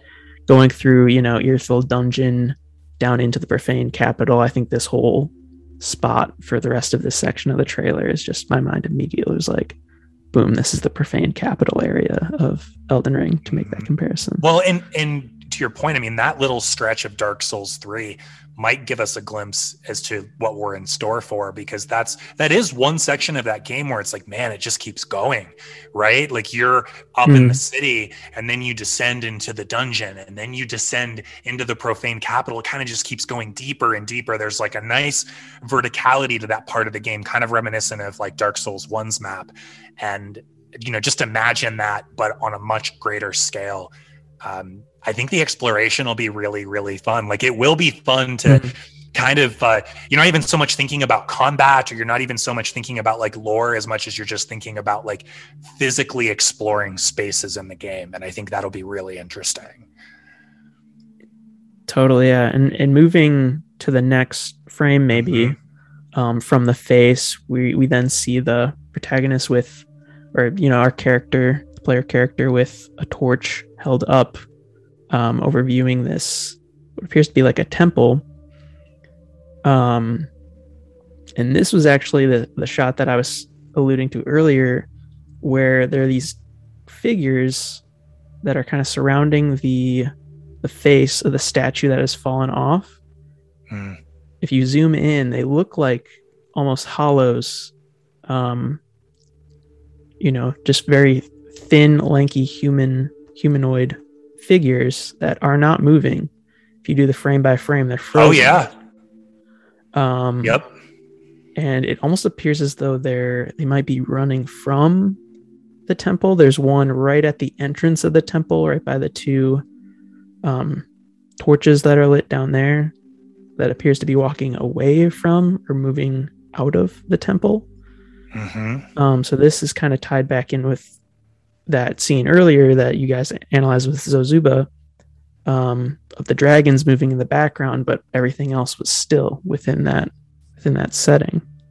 I just thought that was an interesting little detail.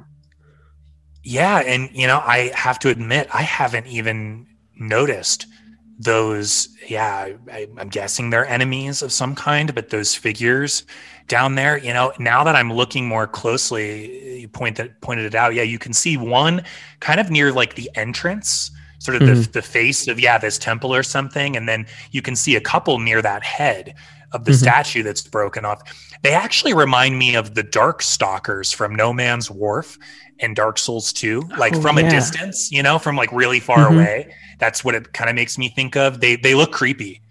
They definitely look creepy. Yeah.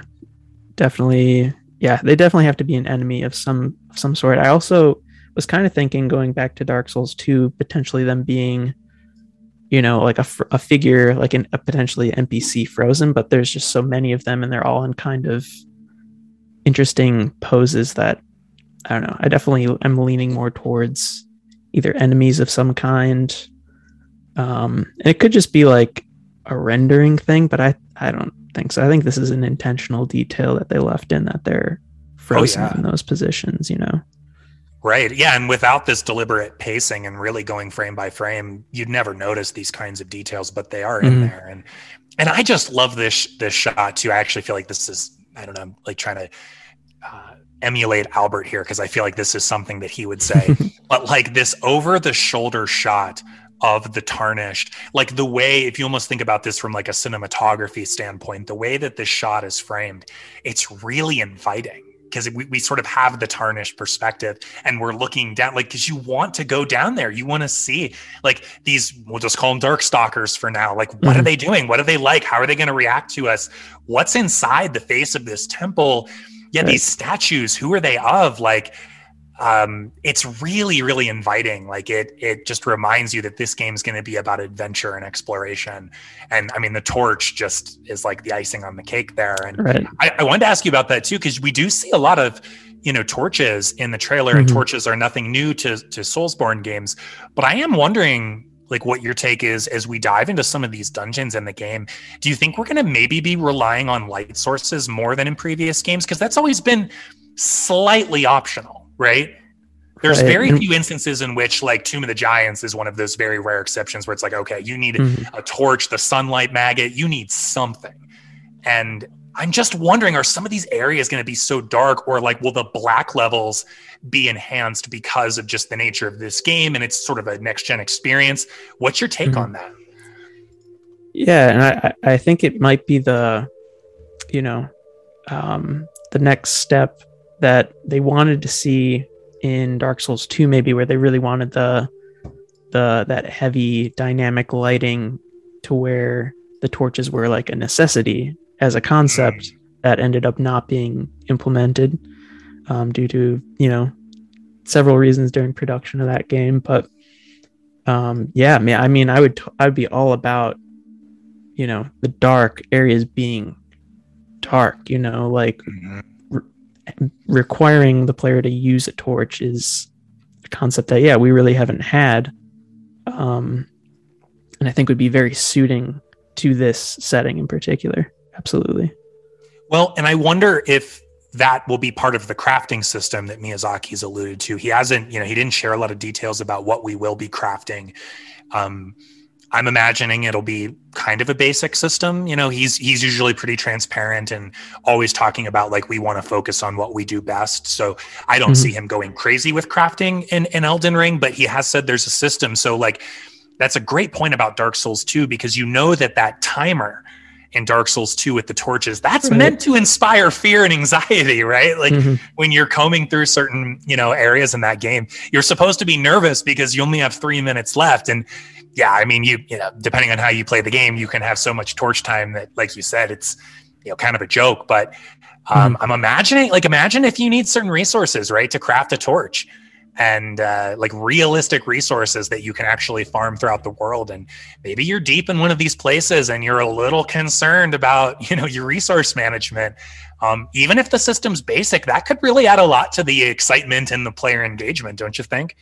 Yeah, that's that's really interesting. I'd never even considered factoring in the whole, um, yeah, having to, um, like manage your resources when it comes to torches. Just because with Dark Souls three, you just go to the shrine handmaiden and just buy a torch for like a couple hundred souls, and then boom, you've just got a torch for the rest of the game.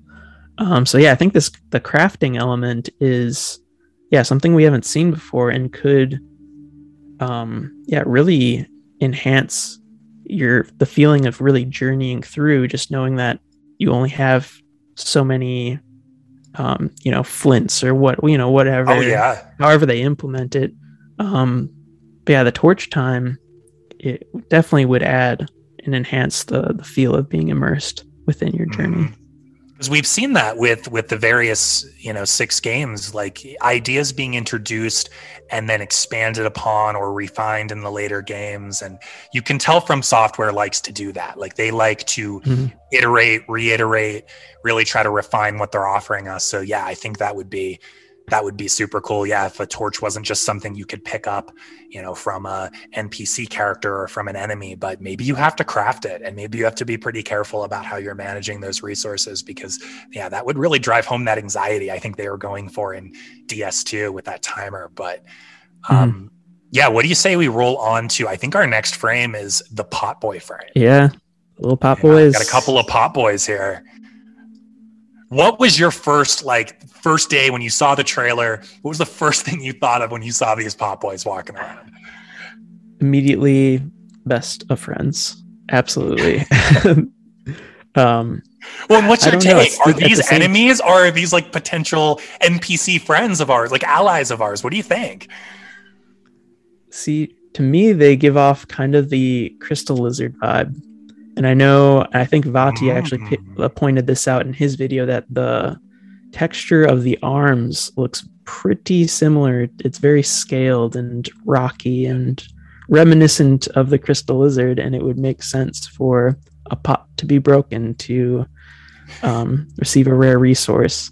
But at the same time you know they're they, they're just they're, they're too much of a friend to to want to break you know? Like i see this as a companion 100% Well, and and you know the, we have the pot nobles, obviously, and and Sekiro. They they Mhm. were sort of friendly. They were sort of our friends. They were strange, but they were friendly. strange And, uh, but friendly you know, they, they had rewards to offer. Um, Mhm. I I think even if there are yeah pot boy enemies in the game, we need at least like one pot boy merchant. I want to buy stuff definitely from a pot boy merchant and yeah that's that's it's such a funny idea to imagine them as like a crystal lizard like one of these guys waddling away from you as you're trying to catch Mhm. up to him he's got Yeah. something he's got something in that Yeah. pot you want um it's it's so it's so from software though isn't it like as soon as you see it it's like yep that's they're doing their thing pot boy Yeah.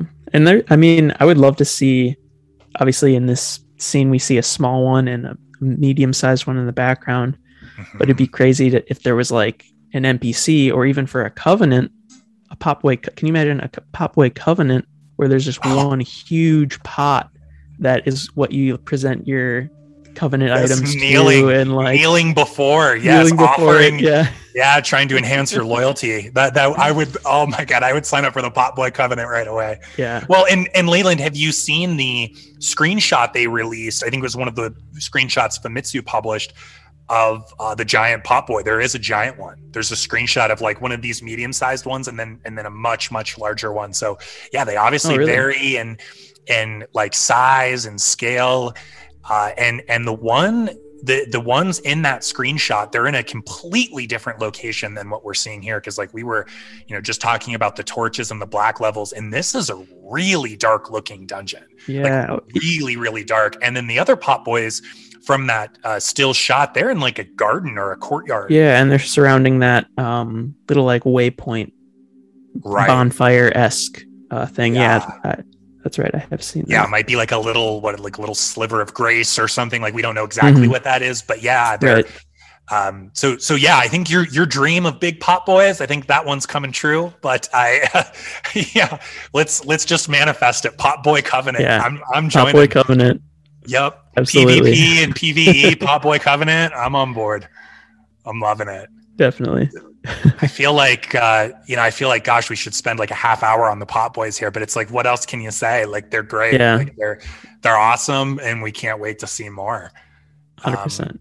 So as we go, so we have one more frame here right now of the tarnished walking through this to me very Mhm. demon souls looking like palace of Boletaria, even re- reminiscent Mhm. maybe of the uh, even more than Boletaria, maybe the uh, tutorial area from Demon Oh, Souls yeah. really makes me think of that, like the, the those first dungeons you're navigating through, and you know taking out your first enemies in that game. That's kind of what I think of here. But again, we see the tarnished. He's got that sword over his shoulder, which I love. I love that stance. That's so cool. Got the Mhm. torch in the other hand, uh, and I don't think there appears to be any other characters on screen. Yeah, it's just us, I think.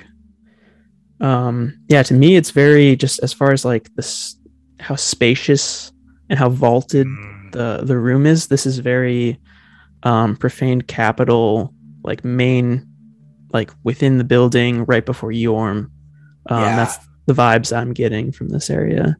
Um, just with the huge vaulted ceilings, and uh, even just the the atmosphere in general, just feels very profaned capital. Well, and we know uh, that Miyazaki has talked about the verticality in Mhm. Elden Ring. Like this really does kind of feel like, on some level, uh, a Dark Souls style game post Sekiro, and we we know that there's going to be secret areas and maybe secret loot that you can only access through jumping because there is just a you know straightforward jumping input in this game Right. so again going back to the cinematography the pacing of this trailer that you know knowing he's like the master game designer being really careful and what he's showing us here um, this shot just the framing of this shot is like a reminder that these are going to be yeah like tall vertical spaces um, makes you wonder like almost looks like there might be like a little passageway to the left of the tarnished here uh, we Mhm. obviously have that gate up ahead and then maybe like another pathway off to the left of that gate but yeah it just makes you Mhm. wonder like what's in here? It maybe looks like one of those uh, coverings is missing from this big hole oh here. Yeah, you see that? Like can we maybe drop Yeah. down and this goes even deeper? To me this just gets me excited about the vertical level design. What do you what do you make of that? Totally. And that's reminiscent, or that makes me think of like you know we, we're dropping from the profane capital down into that sewer area in uh, Ashina Castle.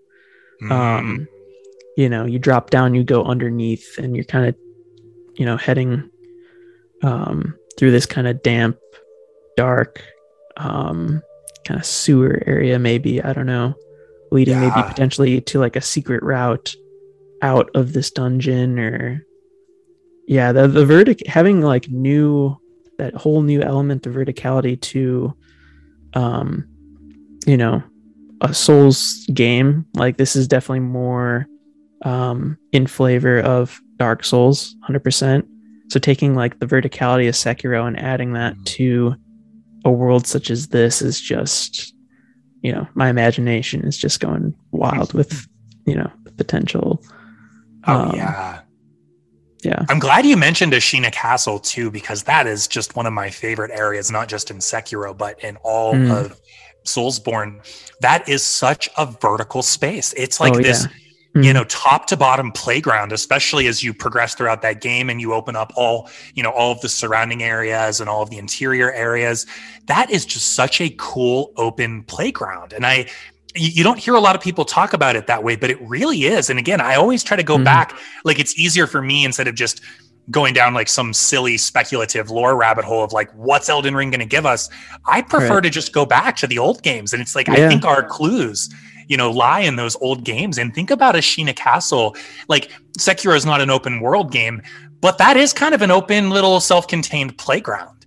And you can go from you know down in the moats and the dungeons all the way up to the rooftop where you have a pretty epic. You have more than one boss battle actually. Mhm.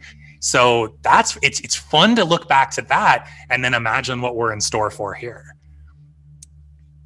yeah definitely And we have it going all the way back to Sen's Fortress, right? Sen's Fortress is sort of a predecessor to uh, an Ashina Castle, uh, top to Right. bottom, and the boss battles on top, and then you go even higher up to Anor Londo after the the Golem boss battle. So um, that's always been there, right? These patterns in From Software's games, and it's so exciting to know that we're in store for that next iteration. Yeah, and now we have you know the mechanics from Sekiro to traverse such areas, which Mhm. Is something I think will be it'll be interesting to see how that'll be translated into our player character in Elden Ring because obviously Sekiro we had the um you know prosthetic tool to just grapple wherever I'm really curious to see how we, if there's even, you know, that level of being able to just launch yourself up when you're in these dungeons when you don't have Yakul to, you know, make Mm. those huge double jumps.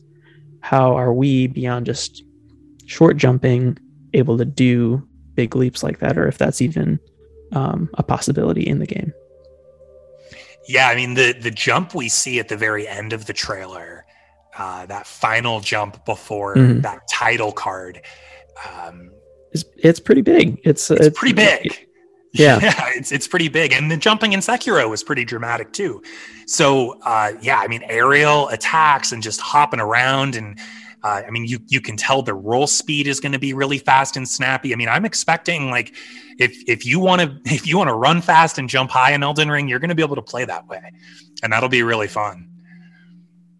Now, Leland, what do you make of this this next frame? It, it sort of feels like we're maybe in the same area. Like I feel like by the time Mhm. we get to the Pot Boys, and then you know this this really nice tall shot that we were just talking about, and now this sort of catacomby area where we see the uh, you know centipede king, whatever we want to call him here. Uh, what what are your thoughts on this area? I mean, we have arms and skulls wrapping around this pillar, cobwebs this enemy is just so depraved looking. Uh, it feels scary. It makes me think of Bloodborne. Uh, our tarnish Yeah. still has that torch out, right? The background's really dark. We can make out a couple pillars, but this is a dark, dang, crazy place. What goes through your head when you're looking at these frames?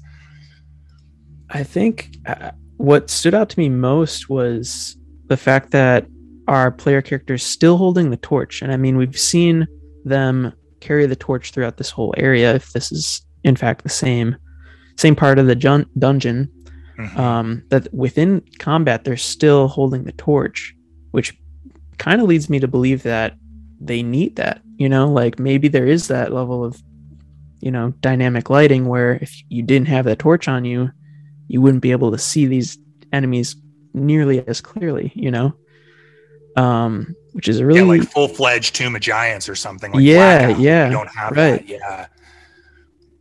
so yeah those were kind of my first impressions obviously the the enemy is terrifying um very reminiscent of the um in Irithyll dungeon those centipede um monsters i Yeah. forget what they're i forget what they're called exactly but um yeah the sewer centipedes in dark souls 3 but yeah mixed with some more bloodborne kind of more gruesome elements For sure.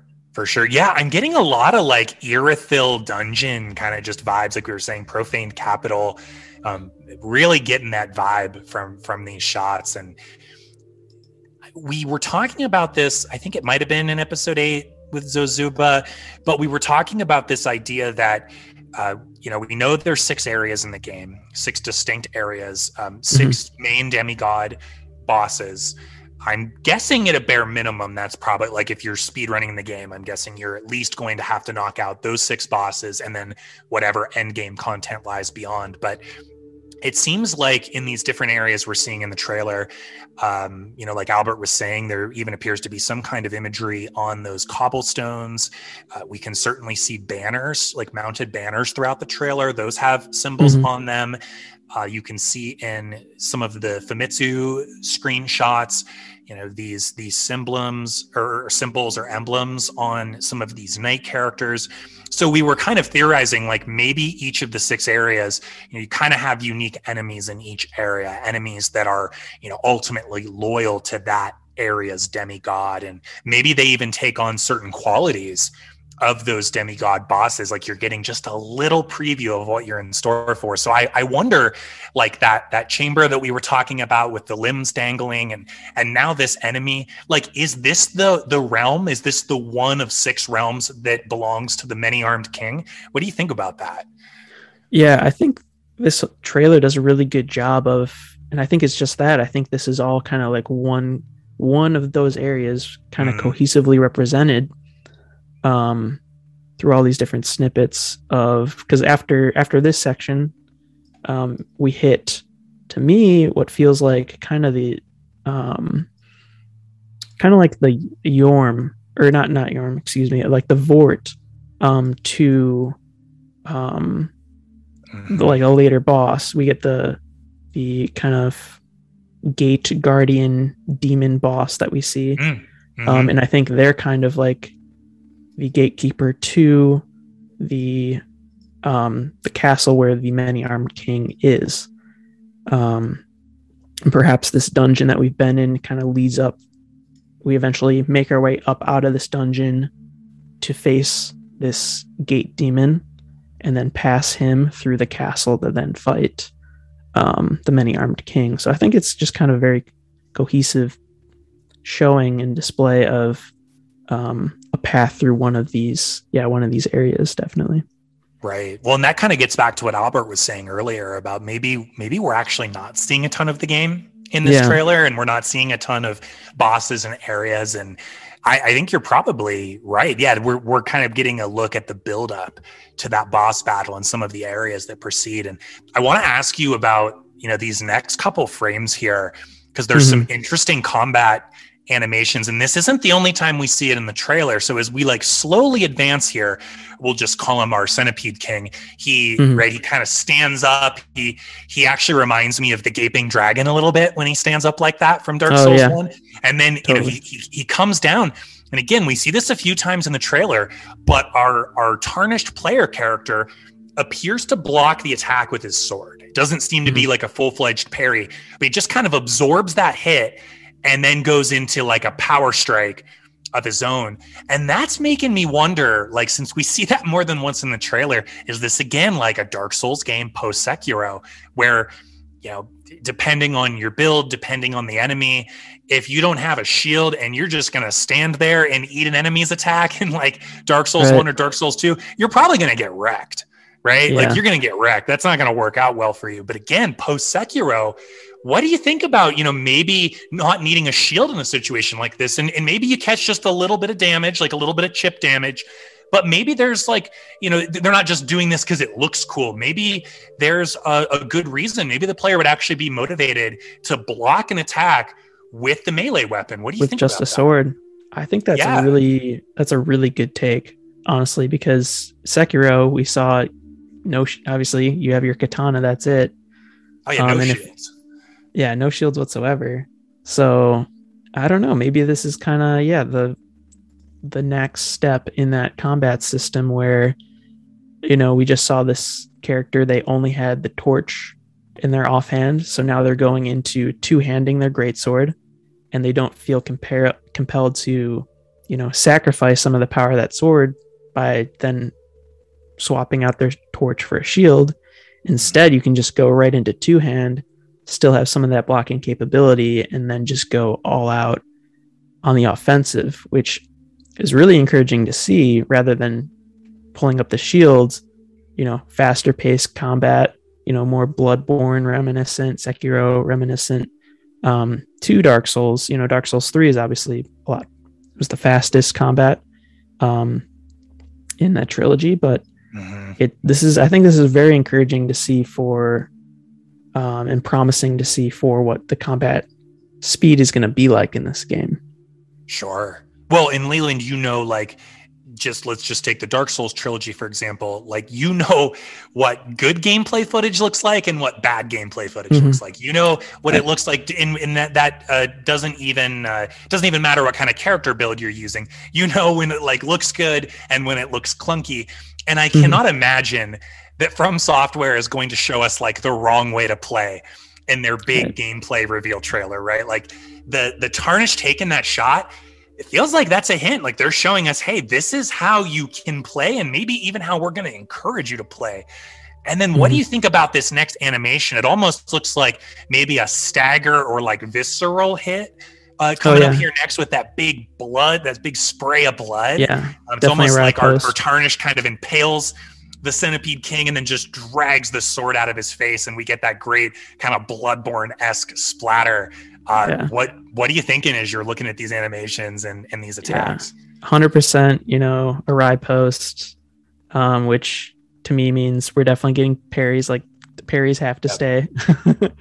um, but yeah, it's super cool to see such a visceral um, riposte attack.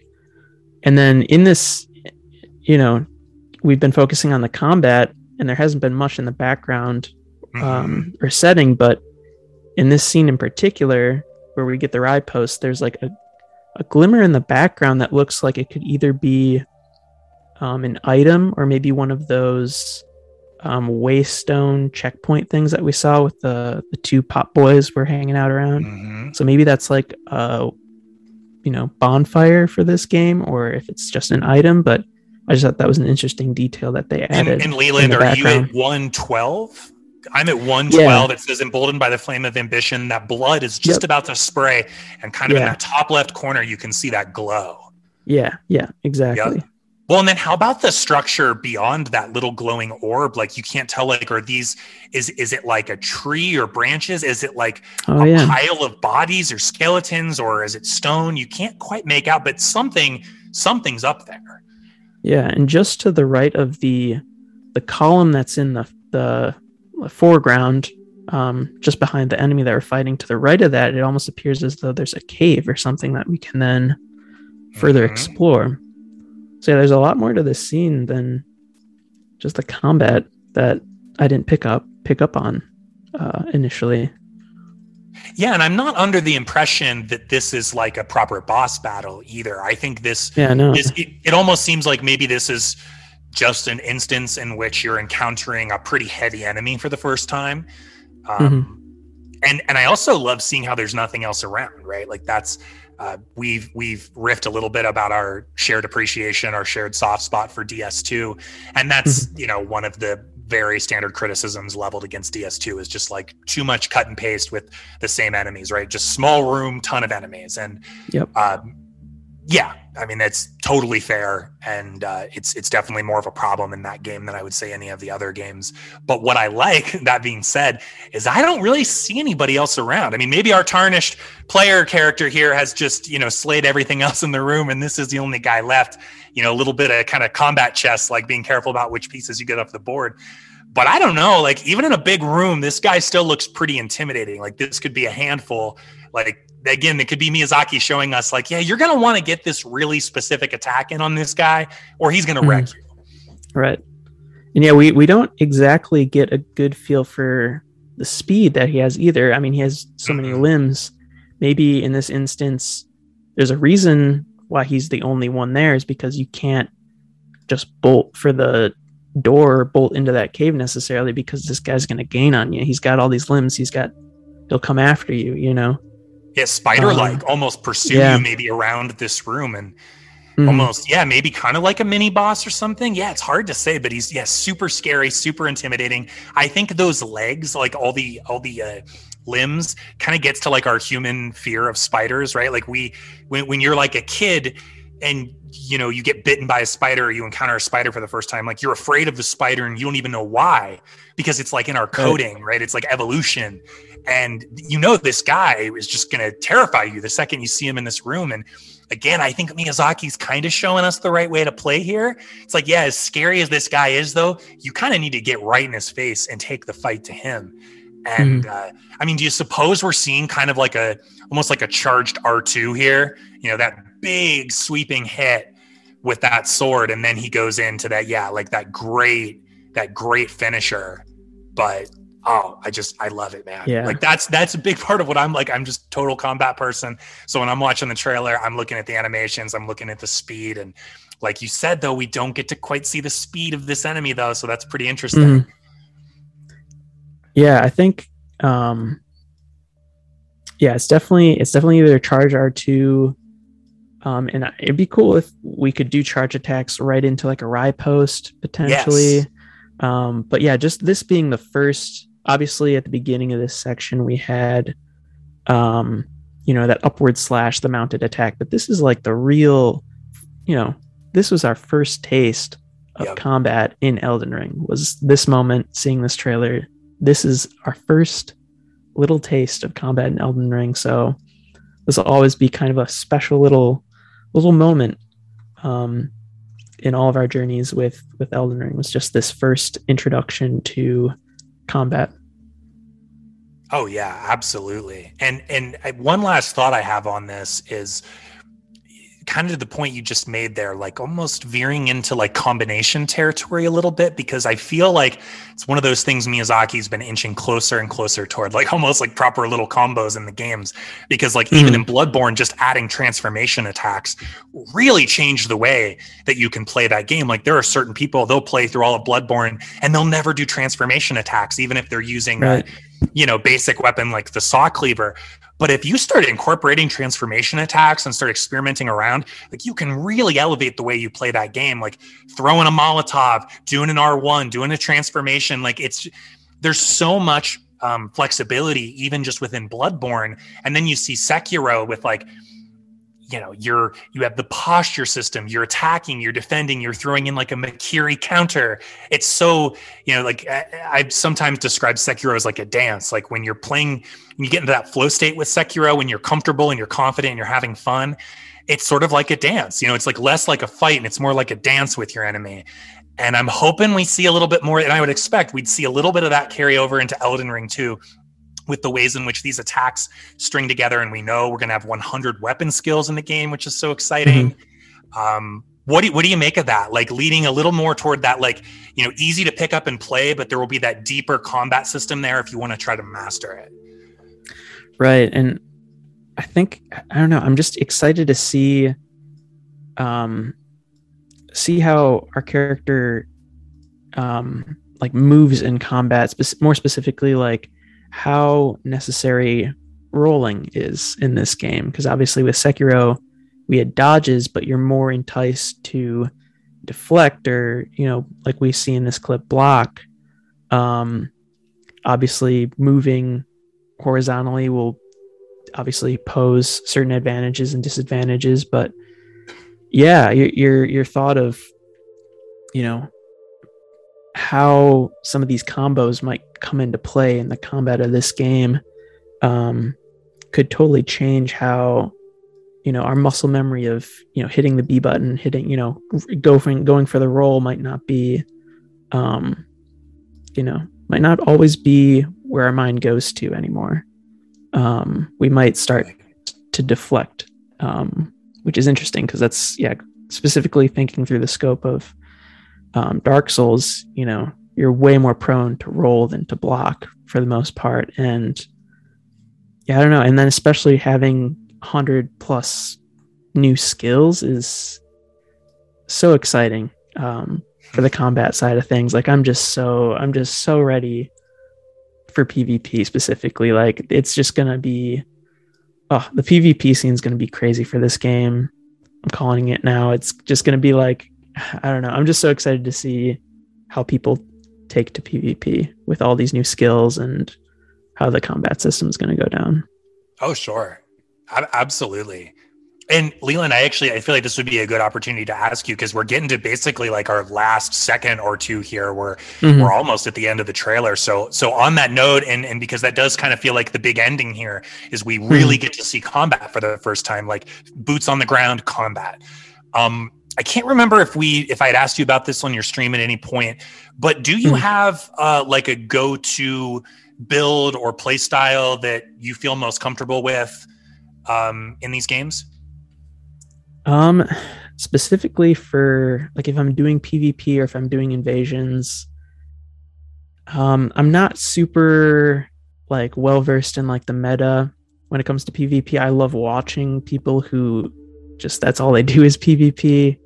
Um, but a lot of my builds are definitely more uh, strength builds. You know, you mentioned the the make up a souls guy. The one that I clicked with was Souls guy who says they'll do a different build this time and does a strength build anyways. like that is me to a T. Like I'm yeah, I'm just really big into strength. Um, great swords are and ultra great swords are my best friend. So um, yeah, specifically for my first playthrough of Elden Ring, I'm definitely planning on doing strength, getting the biggest and baddest looking weapon, and yeah, that's gonna be my main my main build. Um, how about you? What are you thinking for your first playthrough, or how you foresee your PvP and PvP PVE experience being? Right. Yeah, well, and and that's see, that's what I've been wondering, and that it was interesting to hear you say, like, you know, you're just going to go to your comfort zone. Like Mm, you mhm. you know how to put together a strength a strength build. You want some big dragon bone smasher esque weapon, and you're just gonna go around bonking guys. And like that's yeah, like that that's sick. And like I totally understand that. And that's what I'm wondering myself. Like I'm very much like sort of dex endurance build, like shieldless dexterity build. Mhm. And I'm wondering if that's what I'm gonna do. Like I I wonder if like my first playthrough of this game shouldn't be weird. Like if I shouldn't just make Right. some weird kind of soul of cinder, a little bit of everything, or like just go totally off the wall and make a weird magic summonable spirits build. Um yeah, I'm pro- I don't know. It's so tempting to just go with what you know though, like go with what you're comfortable with. And like for me, I want to uh, dabble in speed running and I really want to slow myself down with Elden Ring, like at least at 1st Like I mhm. don't want to feel like okay, I got to find like these fast, efficient paths through the game. I'm looking for shortcuts. I'm looking for this or that.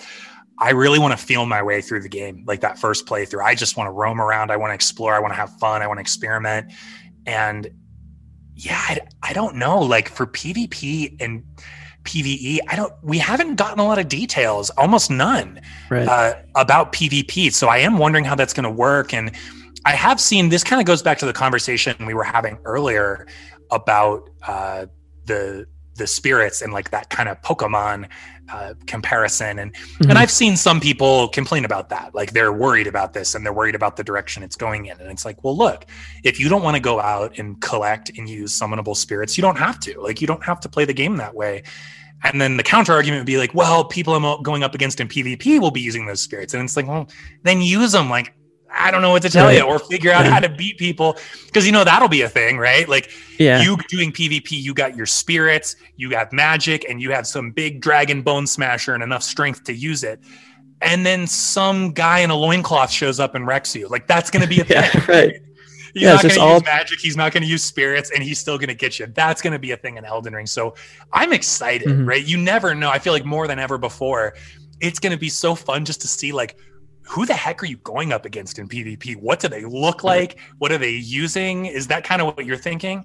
Yeah, and that's kind of like what I was saying before is like I'm not well versed in the meta and there's obviously going to be optimal builds and people Yep. are going to you know really key in on that and create the most you know be a terror on PvP, but that's not exactly what I'm interested in for my own personal experience with PvP, you know, like I just want to have fun with it. Like I want to go into PvP wearing you know, yeah, wearing the loincloth with this big gut sword and just seeing what how I can do you know, kind of like you were there at the end of one of my streams for the deprived build. And I just decided I was like, you know what, I'm gonna cap off the stream with some invasions with my deprived, you know, like I'm not gonna do well, more than likely, against people running, you know, meta builds, but I'm still gonna have fun doing it. And if I win, great. If I die, it'll probably be hilarious. Like Right. And you were in, I'm trying to jog my memory. You were in like the swamp at the bottom of the road of sacrifice. Yep. Right. Yeah. And and and like Wolves of Farron and like that that Yep. area is such a crazy PvP arena. You just and I love how active the community still is. Like in 2021, Mm-hmm. you fire up Dark Souls 3 and you go to that part of the game and you dive into PvP, you're gonna get some crazy action like immediately. And it's so fun to watch. Yeah, I, I did enjoy catching that at the end of your stream. So you're you're a pretty big PvP PvP player, then you do enjoy that aspect of the games. Yeah, I initially my first playthroughs I was very very PvE like I pretty much just care about my own experience within this world. And like if I get invaded that's fine, but I didn't really participate in invasions too much, but the more I played and the the more experiences I had with players either either invading me or, you know, summoning help throughout, you know, my travels through Lothric or you know, you just start to appreciate the multiplayer. Like I feel like that's something some people overlook or don't exactly need, which is fine. But that's something that grew on me, definitely, and I'm looking forward to just as much as I am the story, the lore, the bosses, you know, my my own PvE experience is obviously going to be the focal point, but Mm-hmm. playing and experiencing that with other players doing weird stuff, fun stuff. you you learn about different builds. You know, it's cool to see what other people are, you know, using. Um, yeah. you know, you invade into someone who isn't experienced at all.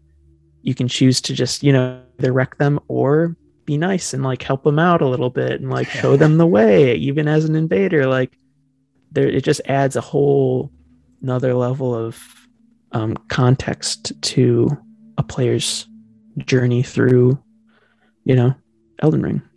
Oh, sure. Absolutely. And, you know, what you were saying got me thinking that, like, especially in the first couple weeks with the game, because we know there will be a day when the Elden Ring wiki will be totally fleshed out, right? Every mm-hmm. weapon optimization path, um, every location of every weapon skill, uh, if they're static locations in the game and they're not, you know, randomized on some level, which would actually be pretty interesting. But like, imagine in those first couple weeks with the game, and you're doing PvP, and somebody comes at you and they have a weapon you don't recognize. They're using a crazy weapon skill you've never seen before. And right to your point, it's even like less about the frustration of maybe they wreck you, and it's more like I want that weapon and I yeah. want that weapon skill. Like that, there'll be this interesting process of discovery because this game is going to be so wide in its design, right? Mm-hmm. Yeah, I mean, there'll be a lot of weapons that.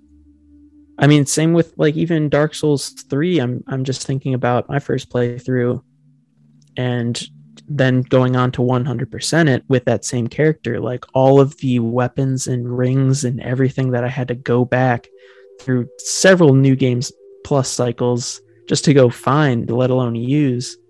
Um, and it's just gonna be that times a hundred for Elden Ring, like the PvP is going to be a great way to like experience weapons that you're chances are you might not ever see during your first playthrough. So, oh sure, sure, and I mean that that gets me thinking to like you know a spell like warmth in dark souls 3 which is one of those infamous hard to get spells if you're trying to 100% the game get the platinum trophy whatever and mm-hmm. yeah it makes you wonder like that's my suspicion is this game is going to be like a pretty hard platinum trophy. It's going to be pretty hard to 100% to get that final achievement because who knows what's hidden throughout this world and what you might have to do to find it. Um, and and From Software has always leaned toward uh, trophies and achievements that are tied to PvP and covenants, which is interesting. So I wonder if we'll see right. that again. I don't think Miyazaki's actually commented on that. I mean, he's talked about like online PVE groups, but he's not really gotten into PvP. And I don't think he's explicitly talked about covenants either. Um, just as we're again kind of like winding down here, what's your take on that? I mean, you think covenants are like a lock? There's going to be covenants in this game? I personally would hope so. Um, it's, yeah, especially being so into PvP that I am like, covenants just bring so much flavor to PvP. They give incentive to even engage with it at all. Like, um, like yeah, with the Watchdogs of Farron, you know, you're protecting a, a realm. Like it's part of your, you know, your your character. It becomes part of your, um, mm-hmm. your personal tale to join these covenants, and I think it would be, yeah, it would just make sense, and it it adds to your character's development to connect on some deeper level while doing PvP. So I think, sure. yeah, covenants are for sure. I, this is my manifestation. going back to our pot, going back to our pot boy, um, you know, we're, we're it, it's just gonna happen. We're, we're definitely doing yeah, absolutely, absolutely. Pot boy covenant, uh, yeah. is Locked I'm, in. I'm joining. I'm joining. I'm, I'm, picturing like the little emblem too, like the little Covenant logo. I oh, want yeah. that in the top corner of my screen while I'm playing. Definitely. Um, but you know, and I always felt like that's why from software has you know if you're trying to 100% the game get that last achievement get that last trophy that's why they've required you. You know they don't require casual players who just maybe want to try to get to the credits once. You don't have to delve into pvp and covenants but if you want to 100% the game you're going to have to at least dip your toes into those waters. And i always liked that like mm. they're showing you hey this is a huge part of our game. Like we designed this. This is an option for you. It's there. It's this whole other side of the game that maybe you've never experienced before. So, you know, some people get cranky about how long it can take to, you know, get that last achievement, get that last trophy trophy and in some Right. of these games, but I always kind of appreciated that. You know, they're like, hey, we designed this game. This is a legitimate part of the game. We want you to at least experience it. And if you don't like it, you know, get your trophy, get your achievement, and move on. Yeah, totally. Some of my fondest memories are grinding for sword grass or, you know, Yep. grinding for concords kept, you know, like yeah, it can be tedious, but um there's a way of doing it. If you aren't into PvP, you can sit there and grind enemies, whatever. Um, or you can, you know, get out of your comfort zone a little bit and find this whole other aspect of the game that you might have been missing out on that you might end up falling in love with. Right. Absolutely. Yeah. Absolutely. Well, and I think maybe last we'll we'll put a pin in it, but like that's what I think those parts of these games, like Dark Souls 3 comes to mind because that's that's my personal favorite. Seems that's your personal favorite as well, which Yep. uh yeah, that's that's awesome. And like Dark Souls 3, sometimes people will complain, okay, it's a really grindy to 100% that game, right? Getting you know, Yeah. these these items you have to get. But I feel like that game is just so much fun and I just love being in that world and I love the refined gameplay that I don't really care what I'm doing in Dark Souls 3. Like it doesn't even matter. Like if I'm playing Dark Souls 3, I'm happy, Yes. right? And and I feel like sometimes that's lost. And I mean people who get it get it, obviously. Like I don't need to explain that to you, but yeah, you know, some people it's it's of course, you know, different uh tastes diff- for different people, but Mhm. yeah, for me, like those, and, and I think especially for like newer players to the game, trying to get those achievements and trophies can like help you connect with the game in that kind of way. Like, yeah, maybe you're trying to get the sword grass and it seems kind of frustrating and annoying at first, but like eight hours in, you're like, oh wow, I'm I'm just like playing the game now though. I'm in like a flow state. Yep. Like I'm not even thinking about it. I'm just playing this game. I'm learning the world design. I'm learning the AI. I'm I'm learning how to better use my own weapons and and just I'm better understanding movement and evasive maneuvers and combat. And I'm just like having fun. Like I'm getting better at this game. So I always think that's like this sort of cool unsung uh, secret behind some of those hard, you know, trophies and achievements. And um, it seems like you've probably had a similar experience with with the games as well. Yeah, totally. Totally. I some of my fondest memories again, just first playthrough spent hours upon hours just grinding souls off Lothric Knights and like was loved every minute of it.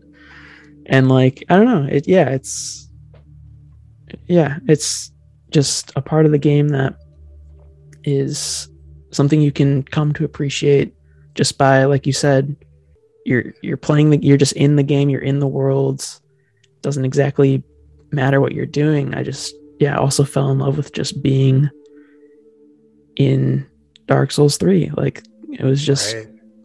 where i was what i was doing whatever was happening on screen regardless like here i am dark souls 3 loving every minute of it so Right. It looks I- I- good. it feels good. It sounds good. You're having fun. yeah and that i think that'll be reflected tenfold in elden ring Oh yeah. Um, but yeah let's um Yeah, let's do it. Let's do, I guess, what what do we have? Like a second last- or two yeah, here. Um, last we frame have really we have the shot. Yeah, we have the shot of the tarnished uh, beginning to walk up into this uh, ruined castle, and then our last frame is, you know, I think we've we've taken to calling this guy the fungal lord, making a pursuer like entrance here pretty dramatically. That's kind of Yeah. where where it ends. So I'm just gonna let you run with this. Like these these, it's, it's a little more than two frames, but these uh, this last second, like I guess we're at like 115 going into 116 here. What do you make of this?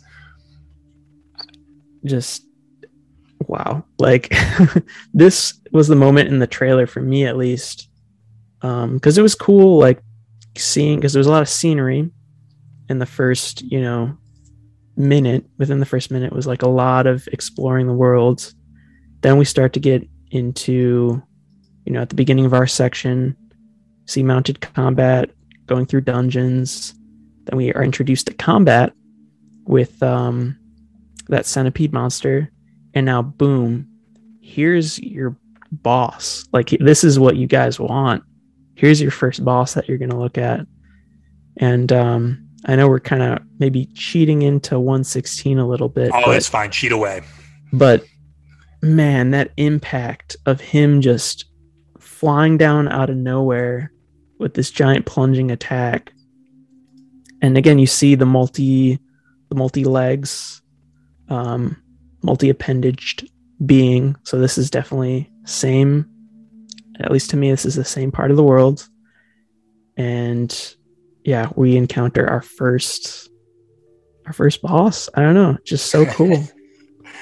Yeah, I'm I'm right there with you, man. I mean, this was the part in the trailer like when I saw, and again, we're we're, we're cheating, but it, I mean, it's hard to talk about the boss's entrance at that kind of like 115 116 mark and then not Yeah, just talk like about just him a little bit there. right like gotta give him gotta give him his 15 minutes here of yeah. fame. like I mean, when I saw the player character's roll speed, I saw that evasive roll. You, again, Mm. you, you see that that kind of sword shield up.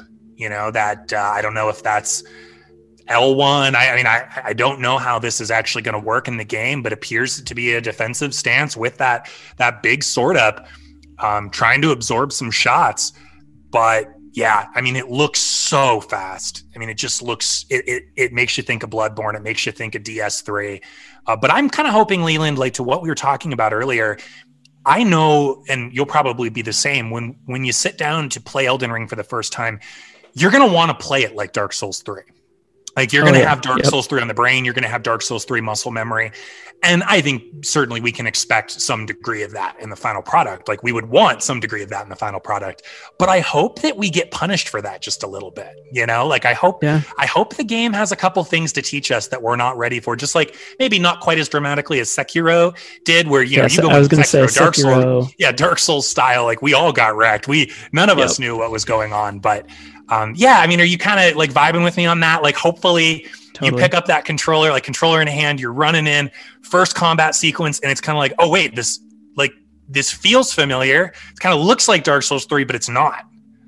right which is yeah like i was saying earlier with with rolling specifically like maybe this boss because he's got the big um like hammer type thing you know he's definitely going to roll punish you know you know like your 1st Mhm. instinct will be to just constantly be rolling around him and maybe you know you'll lose some of those iframes or something like that um to where no you should actually be more like sekiro where you're engaging weapon to weapon or you know blocking a little bit more because once you know my first playthrough of dark souls 3 i was very you know maybe more enticed to use a shield but the more and more you play dark souls you're not using a shield to block like you're rolling um Right. so it'd be it'd be interesting for them to Yeah, it's like I'd rather save this weight, increase the speed of my character, learn the enemy AI, and then maybe I actually Yep. have an advantage. I mean, not to say that there aren't you know reasons to use shields sometimes, but like sure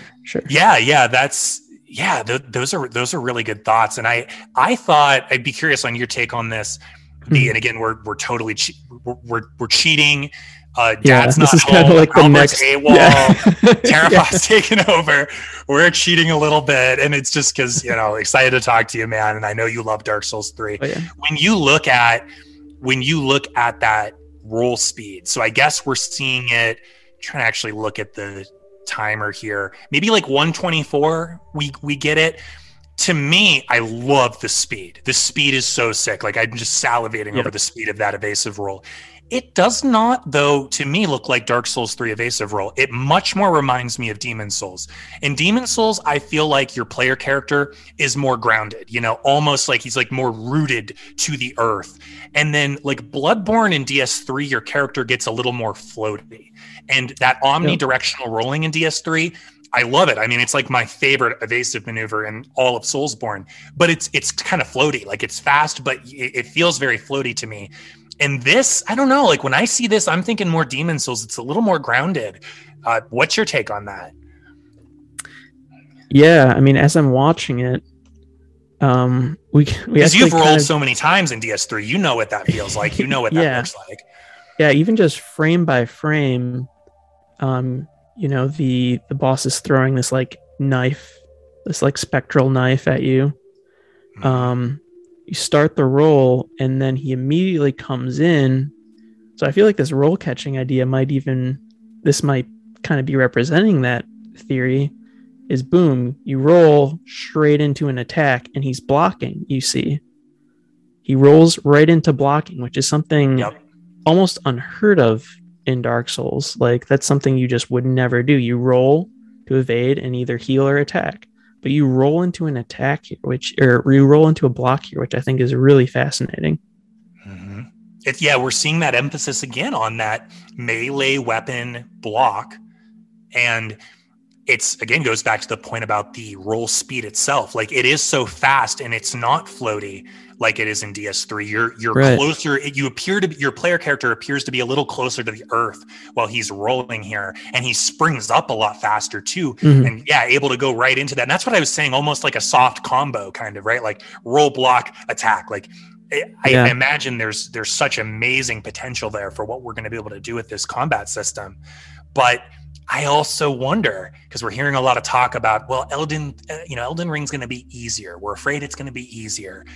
I don't know, man. I would argue that DS3's more floaty roll, as fast and as satisfying as it is, you get a lot more iframes with that than you might get with this roll right here. This, again, like I said, it reminds me a little more of Demon Souls.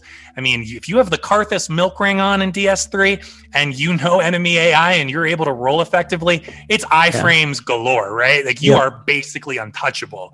Yep. And I don't know if that's going to be, I mean, at least on based on what we're seeing here, I don't know that uh, Miyazaki's going to be as generous with the iframes this time around. I could, of course, be wrong, but that's Right. just my read on what we're seeing. What do you think? Am I kind of maybe thinking along the same lines?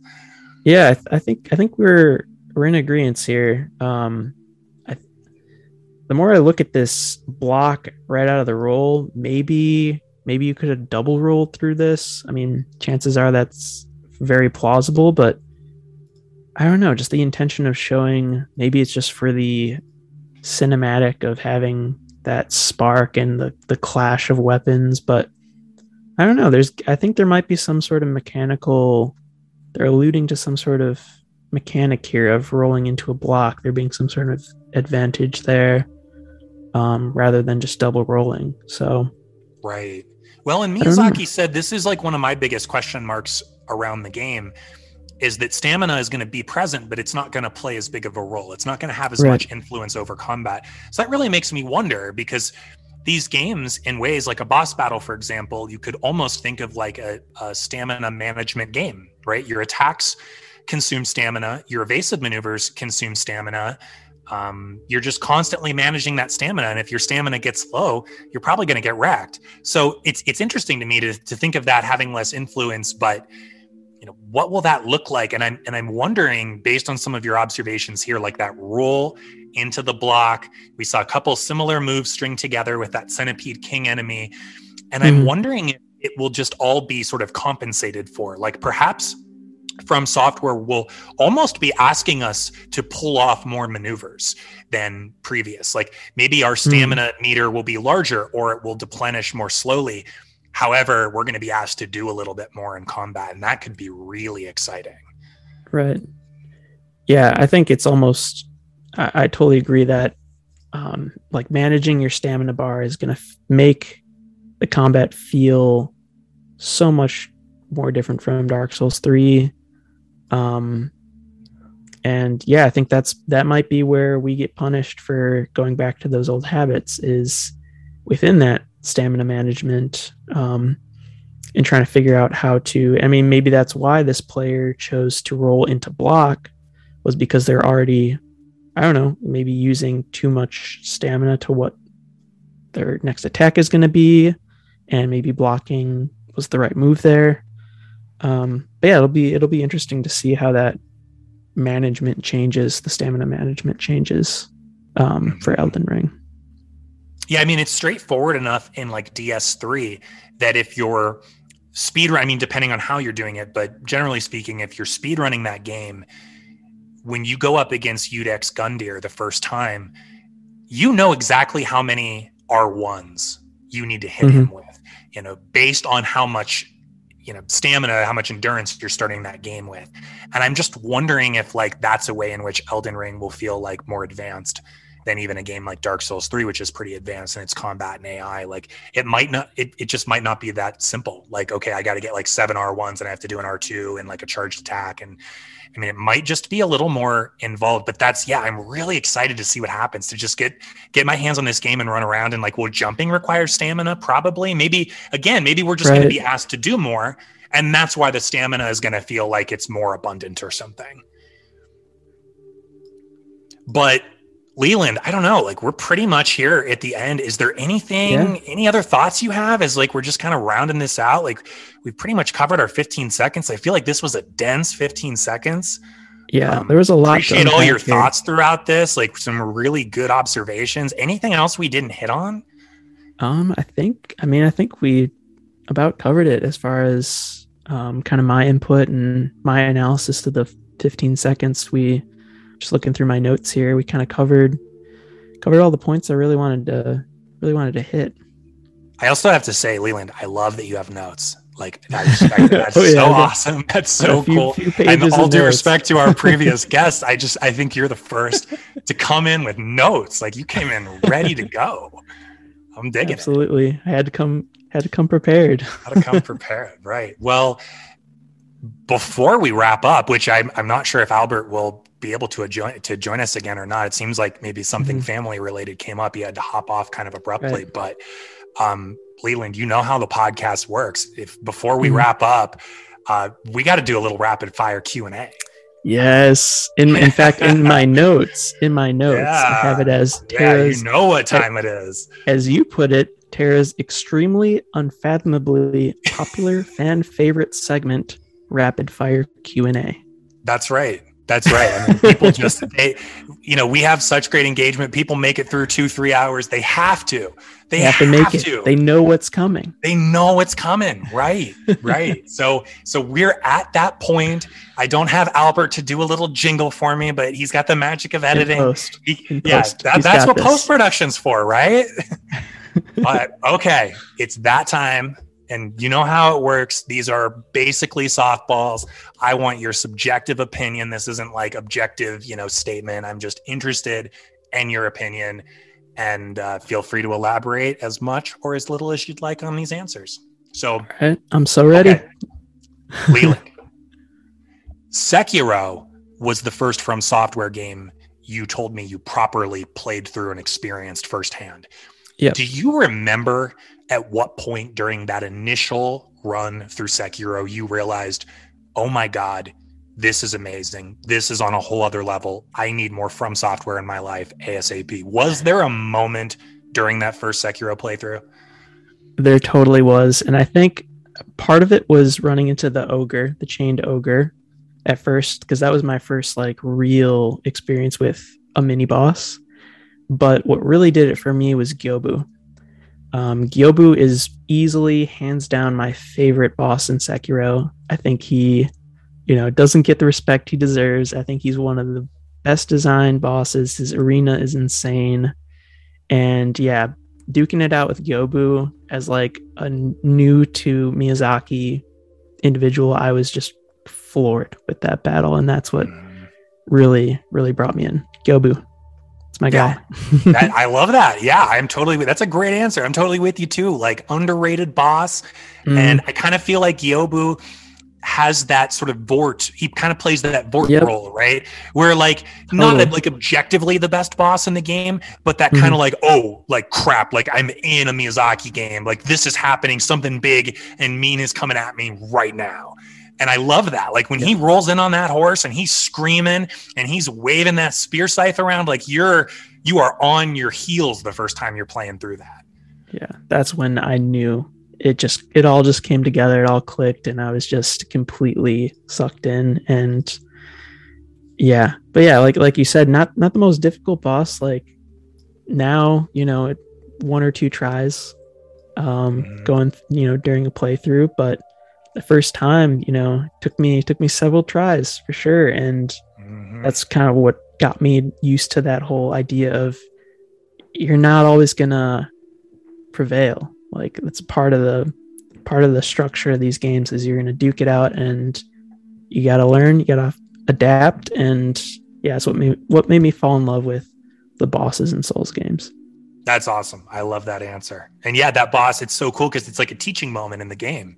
Yep. Right. Like that, that boss teaches you how to like move and use the environment and how to be aggressive and not be afraid. Like, yeah, it's so, it's such a great opening boss. Yeah, absolutely in agreement, man. Doesn't get enough credit. So, all right, Leland, what is your single favorite boss battle from each of the three Dark Souls games? Oh, one boss per game Try not to overthink it. Just okay. go for it.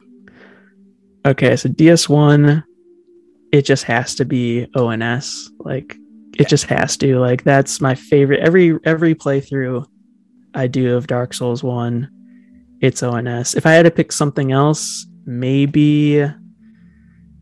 I mean, Gwyn is just also very. You feel very triumphant. But yeah, DS1, I'm going ONS. DS2, gotta go Demon of Song. Frog Boy. Mm. Frog Boy is best boy. Not not the best. Battle, I like, like it. Out of left field, demon out of left of field, song. demon of song. Like my first interaction with demon. Make a demon note now. Was, this is the first official demon of song reference on the Elden Ring podcast. I love it. But I was just entering that. Yeah, what is it about that boss? Yeah, go go. What what is it about that boss for you? The first time you enter and you just see this big frog, you're like, "What's going on here?" And then all of a sudden, it opens up its mouth, and there's this weird skeleton guy. It was just that was just a special moment. Um, my favorite boss to fight might be Ruin Sentinels. I really like how that boss arena is laid out. It's you know not the I don't know. It's it's just a unique, and I love the design of the the Sentinels. Um, so yeah, I'm kind of giving you two for each. So I'm going to give you two for Dark Souls three. Oh no, no, that's that's cool. Hey, Ruin Sentinels, I like Ruin Sentinels too. I like the music. Very underrated yes. part of the OST for Ruin mm-hmm. Sentinels, in my opinion. But yeah, no, totally cool. Just yeah, screw it. Do two. Do two. two. and I have actually, in fact, have to for Dark Souls three because they're tied, and it's got to be um, Oceiros and Gundyr. Um, I just love their designs, both their designs. If I had to pick a Gundyr, maybe Champion, just because it's a little bit more difficult. Yep. Um, and you get the dark arena. It's just pretty epic feeling. Um, but and then Gael's up there too, but I think Oceiros and Gundyr definitely have my heart. Oh yeah, yeah, that's yeah. Oceiros is a really popular one, and for obvious reasons. Like mm-hmm. people just love him. You know, the voice acting, the yeah. music um, again like a tragic character right this boss not just this inherently evil maniac but you feel you're kind of you feel a little uncertain during that boss battle don't you like it's a little right. unsettling makes you a little uncomfortable yeah and you see the i don't know if you've seen the, the cut content where he's like you know he's cradling the the baby and they used to have like the actual baby in his yep. hands during the boss like crazy design and like i don't know for me it's miyazaki's brain at its finest, like his mind just creating something total unique. Oh yeah, absolutely. And I, I guess we're gonna like we're just slowing down. It's the rapid fire Q and A. Don't get me wrong, but I'm putting on my Albert hat a little bit. I'm being a little bit of Albert. I'm being a little bit of Terra. Like mm-hmm. I have to say, just because I also love Gundyr and, and champion Gundyr, one of my favorites too. One of the most aggressive bosses in all of Soulsborne. And I just, I love the lore, this idea that he was like, he was also like sought to link the flame, but he like arrived too late. Like, what's the his like soul description? I think it's like he was greeted by a shrine without a fire and a bell that would not toll. Yeah. So like he's he like failed, right? He he failed in his mission, and I feel like in that fight with Champion, you can sense it. Like you can sense the gravity. Oh, totally. like he is angry. He has failed. And now and, and he's like this arbiter sort of forever destined to like that's that's Iudex Gundyr, right? Yeah, then he he's becomes like forever, Yeah, he's like forever destined to like test the metal of the unkindled who wish to link the flame. But like you get to see him in that moment where he failed and like he's angry and you're just like some trespasser from another time and he wants to destroy yeah. you. And then and that like, kind of that darkness then comes out in the second phase of the Iudex fight. You yes. see it manifest into, yeah, the the corruption. Um, yeah, yeah, love, dude, love it's amazing. Yeah, like he, he is going to destroy you, or you are going to destroy him. It's going to happen, and it's going to happen fast. It's so cool, man.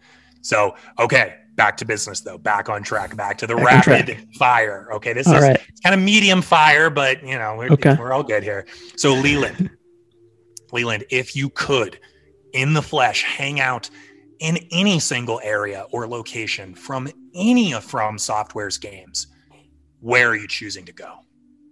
Man, if I had to hang out someplace in any of the You're hanging out, games- right? You're not fighting for your life necessarily. You're hanging out. okay. I'm You're thinking soaking it up. maybe uh Fountainhead Palace in Sekiro then. Just because it's gorgeous. Um I'm just chilling, not worrying about enemies, you've got just like g- gorgeous views, you've got all the water, you can go for a swim.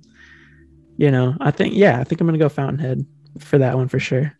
I dig it. Yeah, absolutely gorgeous area. Absolutely. Leland, I know you have a soft spot for DS2, despite some of its issues. I do as well. Hmm. Can you give me, and this, you know, not ironically at all, like sincerely, can you give me your elevator pitch for why this game, the only Soulsborne game that Miyazaki did not himself direct, is still worth experiencing? And we talked a little bit about this during the stream, but fashion souls. Like there's just something so like a lot of these armor sets are just weird.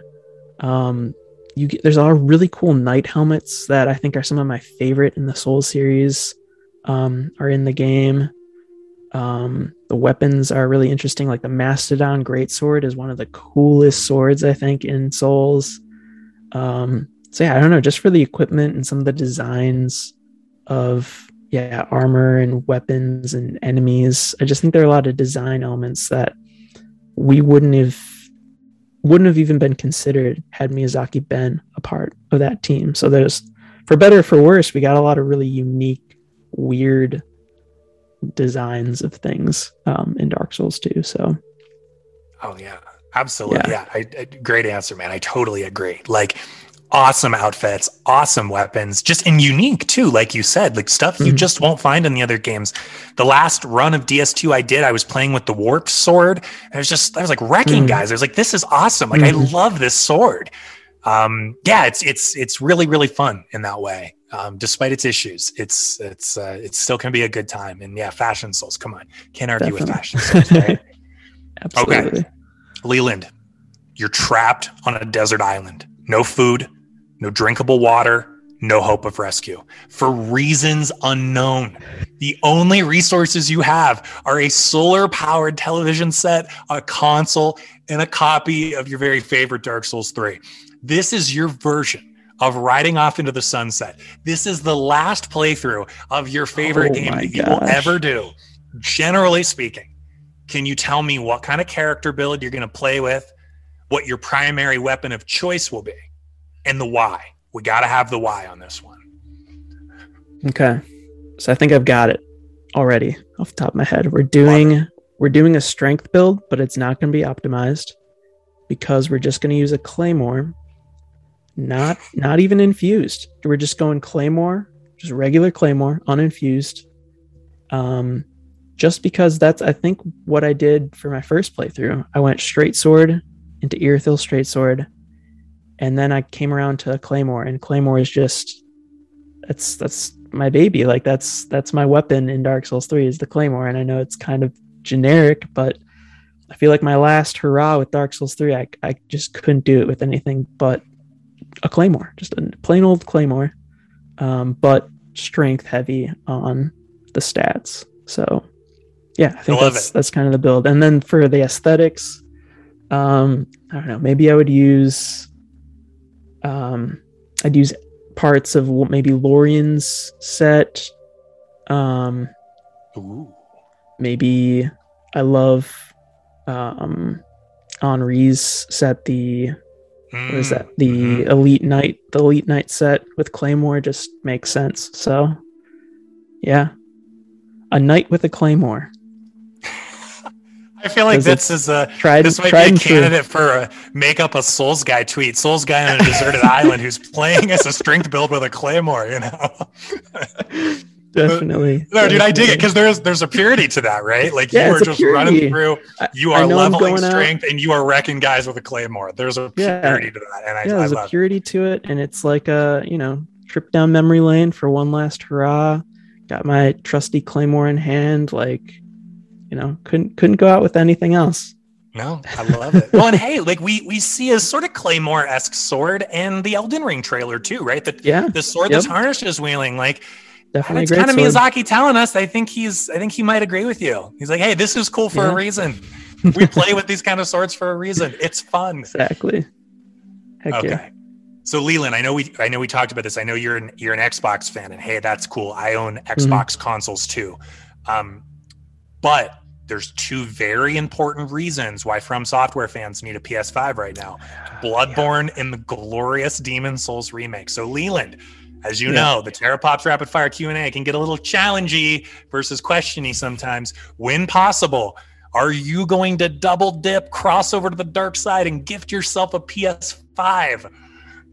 Oh man, I so so hope hope to one day. I mean, realistically, I'm We're talking eventually. We're not talking tomorrow. eventually. We're talking eventually. eventually, I 100. percent I almost like have to because I know for sure I'm gonna play through Bloodborne and Demon Souls at one point in my life, and then I'll probably then need to play the remake, which is exclusively on PS5. So might as well just make the investment one day and pull the trigger and get the PS5.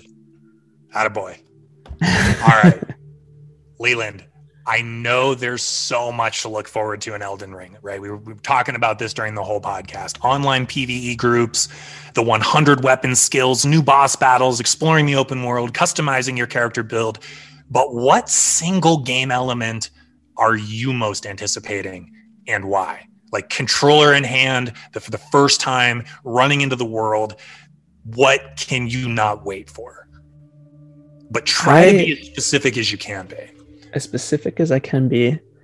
Well, I think much like most people, it's going to be new to be mounted on a horse in a Souls-like game. So definitely taking Yakul for a spin. And if I had to pick an area, if we're going to get specific, if I had to pick an area to go to with Yakul, um, jumping back into the trailer, um, marked at I think it's 35. We Mm. see hold on, let me see if I can get there. 35 seconds is where it opens up into with that golden sky. Is that the Yep. part you're talking about? Yeah, with with like the volcano and the crag Yep. right there. Um that would be I think I'm gonna ride Yakul over to the volcano and check that out, see if I can uh see if I can find a dragon or something over there. So I think that's probably my main goal once I get into the world, hop on Yakul, start heading in that direction. I dig it. I dig it. Do you think that big boy, that big dragon we see in the trailer, does he live in here? Does is he living in this vault? Is there a chance? I feel like it just it just feels right. It just makes sense that Something's in there, right? Something's, in there. Something's in there. Something big is in there. So, um, yeah, I'm just gonna say, yeah, that's that's the dragon's home right there. I think that's where we're gonna fight him. and that's where you're going first. You're not messing around. Yeah, not messing You're around. going dragon hunting. Probably with a big old claymore. yeah, right. All right. Well, Leland, the last softball, Albert kind of already hit on this. I ask everybody, will you come back on the Elden Ring podcast? Absolutely. It's been so much fun talking to you and Albert. Um, yeah, un- unquestionably, absolutely. Anytime and every time. Thank you so much for having me. Oh, absolutely, dude. Our our pleasure. And I mean, like we always say, like we're I mean, Albert and I, feel like the Soulsborne community, you know, it sometimes can get a bad rap, but in our experiences, I feel like it's a pretty cool community, a lot of diverse people, um, a lot of generous people, a lot of cool people. And we're just trying to make this like a treehousey community podcast, like bringing on artists, speed runners, combat specialists, casual players, just any, anybody. Like it doesn't matter. We just want to get different people's perspectives, talk about the trailer, talk about From Software, just hang out, have fun, and like you fit in beautifully to that. So this was awesome. This was a good time. And like Albert said, man, you are welcome back anytime uh, to hang out, to co-host, whatever you want. Um, and we'll definitely, definitely, definitely have to have an episode where you come back after you get your hands on the game for the first time. Just a download, just a Leland download. Absolutely. Yeah. I'm gonna have many a thought on my my first experiences with Elden Ring. So right. I will be well, so excited to share it with with you guys for sure. Absolutely. And man, can you just tell for the listeners or the viewers of the YouTube version, just all of your different platforms, the best way people can find you and connect with you online and what you're doing? Yeah. So right now, um, the best way of keeping up with me is probably my Twitter. I typically post when I'm streaming um, there, and it's just the shiny cherrim. And yeah, Twitch is kind of where I'm at as far as content creation goes right now. Um, doing a lot of streams, Dark Souls, um, again, some Pokemon stuff, but we'll definitely be doing a lot of Elden Ring once that drops over on Twitch. So, yeah, right now it's Twitch and Twitter, Shiny Cherrim.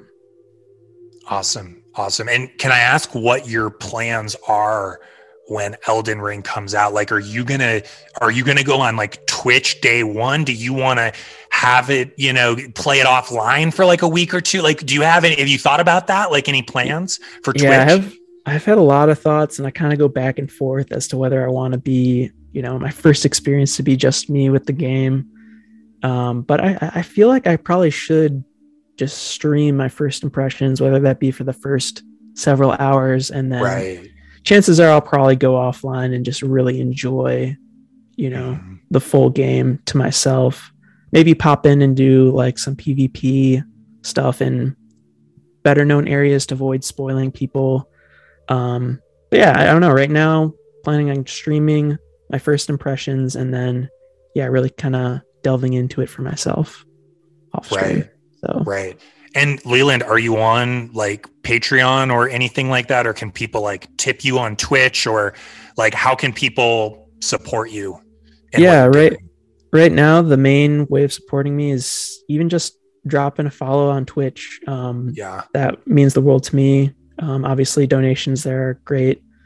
Um, but yeah, just drop a follow on Twitch. Come say hi on stream. Like, yeah, that's that's that's what I love most is just connecting with people um, through you know a shared love of of games. You know, so yeah, just drop me a follow.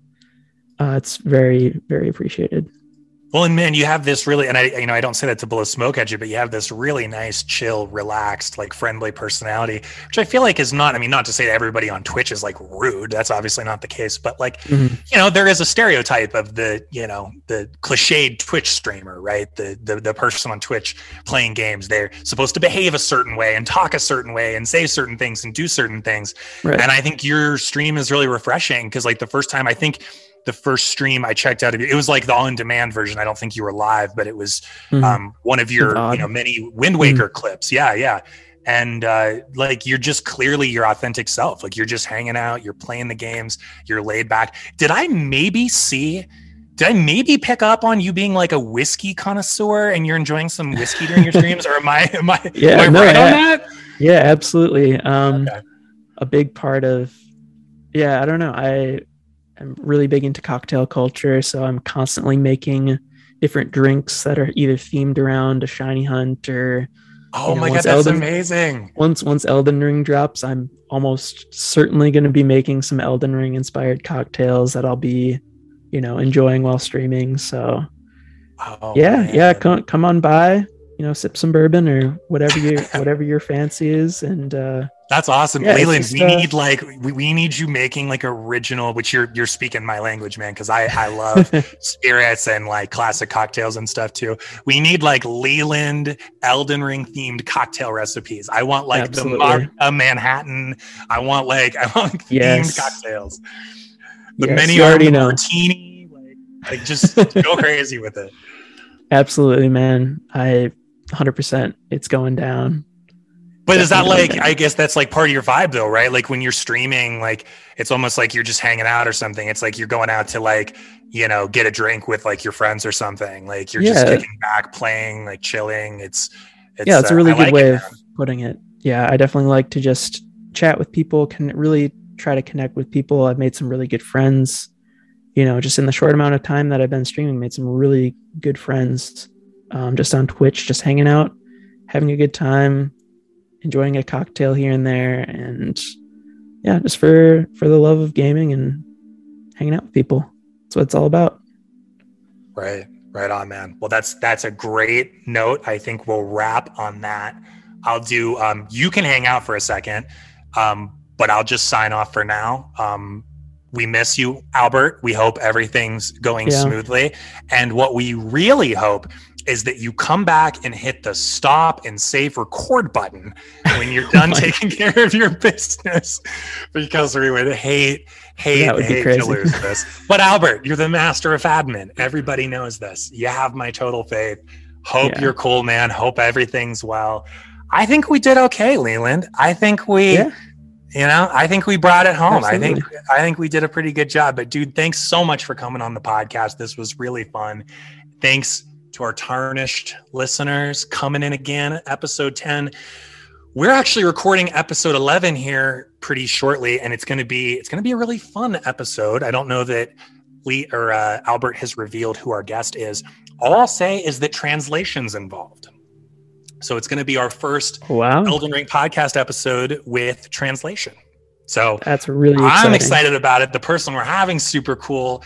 Uh, the work they're putting together is super cool. So I'm just excited to put the spotlight on them, and it's going to be like a fun little experiment. You know, doing a little bit of translation, like more than one language going on in the podcast. I think it'll be super cool, and it's like the exactly you know the kind of thing we're trying to do with the podcast. So stay posted for that. That's going to be episode 11, but this was episode 10 with Leland, aka Shiny Cherrim. Leland, thanks so much, man.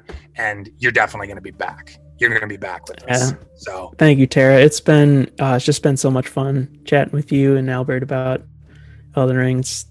Yeah, everyone's amped, and yeah, just thank you so much for having me. Can't wait to come back on and discuss in more detail um, sometime soon for sure. likewise. Absolutely, dude. Well, thank you. Thanks, everybody, for listening. We will catch you next time.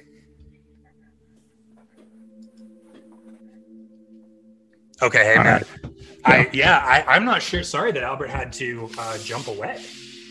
Yeah, no worries. But Um, uh, I'm guessing, yeah, something must have, something must have just something come must up. have come up. Yeah, he he looked at his phone and he was like, "Oh, it's a family thing. I think it might be a while." And then he like ran off. So, um, Yeah. hopefully everything's good. But um, I'm probably gonna leave my computer on for a little while longer just to see if he hops Okay. back on and everything.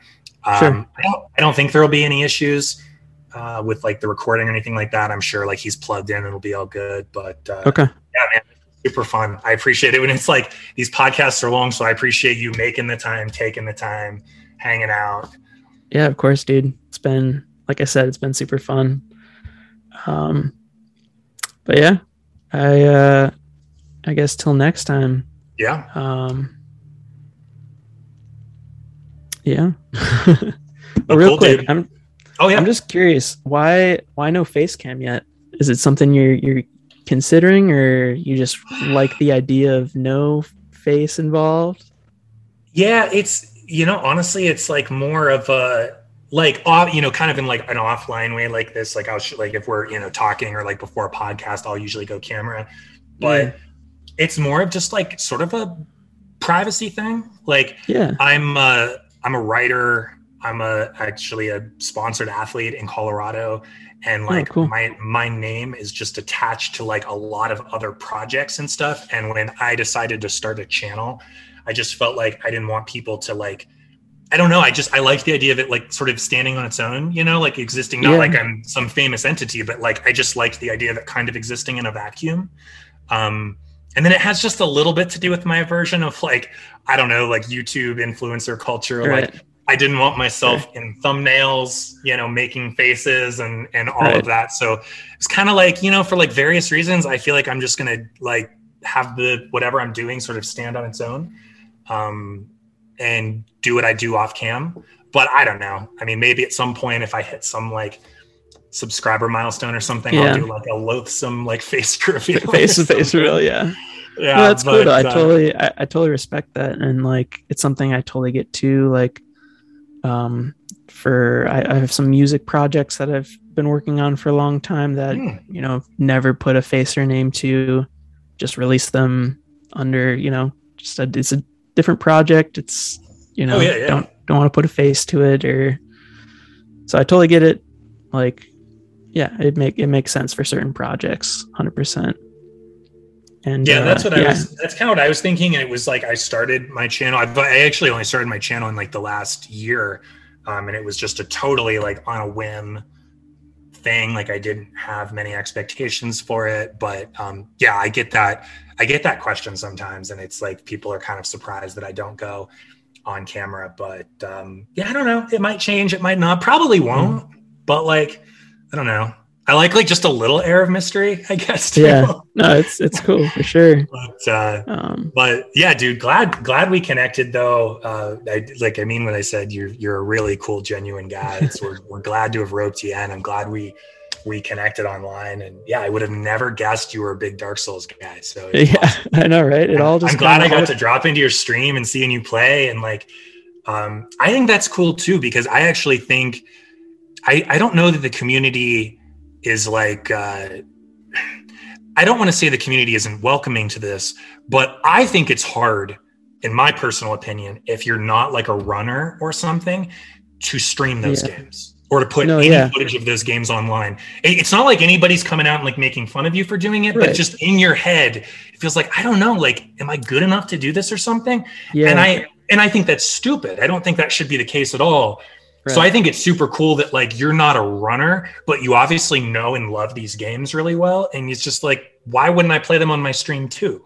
exactly, and that's something I sh- I also struggled with for a long time. That's why I didn't immediately start streaming Dark Souls, even though I've been playing it, you know, for years. Um, it was yeah, that whole idea of like, oh, the people who are playing this game right now are, um, they're running it. They're doing speed runs. They've got a huge following for doing speed runs and that kind of thing. Um, and yeah, there was this hesitation of like, I'm, you know, who's gonna even care about me doing whatever deprived run or whatever? And then it was just like, well, it doesn't matter. What matters is I'm just playing this game. This is the game that I love. Like, of course, this is what I'm to stream. You know? Right. Right. Yeah. So it's like it's you, you thought about it, but you didn't overthink it. And it's like like screw it. I'm just Yeah, Like, fuck it, I'm just gonna get gonna, on. Just gonna do it. I'm gonna do it. Yeah. And I and, and dude, I think that's so cool because I actually wish there were more people just casually playing these games online. Like I, I think that would be a good thing. Like just It's Yeah, like, hey, I'm, I'm just going to do a deprived run. I don't know where this is going. I'm just having fun. Here we go. Because more people can look at that stream and be like, oh, this looks fun. Like, I think I could do this. Whereas if you just see like a GDQ run or something of like Dark Souls 3, that it's like, oh, this is prohibitively difficult. I don't even belong in this Right. space. And that's not Right. the case. Yeah. yeah, and even with yeah, like with PvP, a lot of the people that I really like to watch play PvP, um, they tend to have a welcoming attitude towards Mm-hmm. people, and like you know, in matches, play against people who are obviously not super well versed in the meta, and they'll still be respectful. And I, I think that's it's encouraging to see that there's people like that in even in those realms of hyper competitive Dark Souls play. That you know, Mhm. for the most part, there's a welcoming community there. Right. Yeah, and I think anybody who like says otherwise, like anybody who behaves, you know, otherwise, like it's like they're just not a good member of the community because people like Yeah. I don't know if you're familiar with Speed Souls. Uh, Speed like Souls, yeah. Souls community, but they're Yeah. I mean they do like fundraisers and you know they'll do like challenge Oh, runs yeah. and they'll, they'll they'll do fundraisers and they have like a whole Discord Discord server where they share. I mean these are literally the best Soulsborne runners in the world, and they just Yeah. give away all their secrets. Like you go to Yeah, the Discord, that's you can cool. join. There's no gate. Like you could go on Yep. right now and just join Speed Souls Discord and just start combing through and chatting with Yeah. people, and that's So it's like when the best speedrunners in the world behave that like way. Dist. Like anybody who's aggressive in gatekeeping, like that's not how it is. Yeah, So- like it, like my my mind immediately went to Dist. You know, Dist two. He dropped a a video just the other day, um, about a skip that, um, yeah, this new DS2 new Dragon Stone skip for all bosses speedrun, and he's like huge. He's one of my favorite Souls runners. Let me drop the link for you Oh, yeah, yeah. in the chat here. Um, but he's like, hey, here's this like really cool skip for people who are able to now get this game going at 60 FPS. Like I just figured it out. Here you go. Like oh yeah, this yeah, this is cool. Yeah, I, I know I know like of this guy, but I don't think I've ever like seen any of his footage. Um yeah, that's so cool seeing like a new skip, but it's July 15th, 2021, right? yeah, right. It's it's nuts. And yeah, he's a really you definitely dig his content. He's he's really fun to watch and he's very knowledgeable and likes to share that knowledge and spread that knowledge. I also Um, love the fashion souls here. Like I speedrunners know, right? don't give, give enough credit for their fashion. Yeah. I know it's more function than you know form, but uh, or rather, it's more yeah, it's more function than form. But still, this is uh, this guy looks ridiculous. Yeah, I'm watching this clip right now. I don't know what I know where he is in the game. I don't know what comes of this though. Yeah. I'm guessing Um, I know where he might land if he can get over this. Yeah, I mean it's a it is a huge time save too because he basically doesn't have to do the whole. He doesn't have to run that DLC area at all. He pretty much Right, just right. drops right into the boss. So I always loved the Um, aesthetic of this DLC area too. I just I think it's so cool. oh yeah, yeah. The I think DS2 honestly did DLC. I shouldn't say the best because I love um, the Ring City. I think the Ring City's Oh yeah.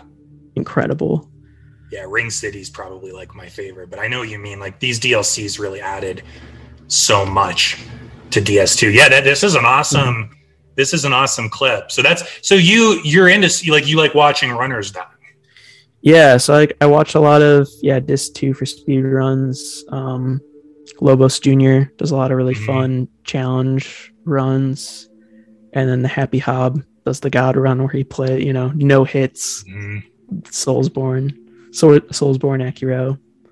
Um, but yeah, I'm real big into Oh, that's awesome, dude. That's awesome. into speed runs of these games. And You should check out if you're into it sometime. You should check out uh, Spacey One. His I think it was 2019 GDQ. He did uh, Oh yeah, he did a DS3 run in about an hour and a half, maybe a little, maybe a little yeah. longer.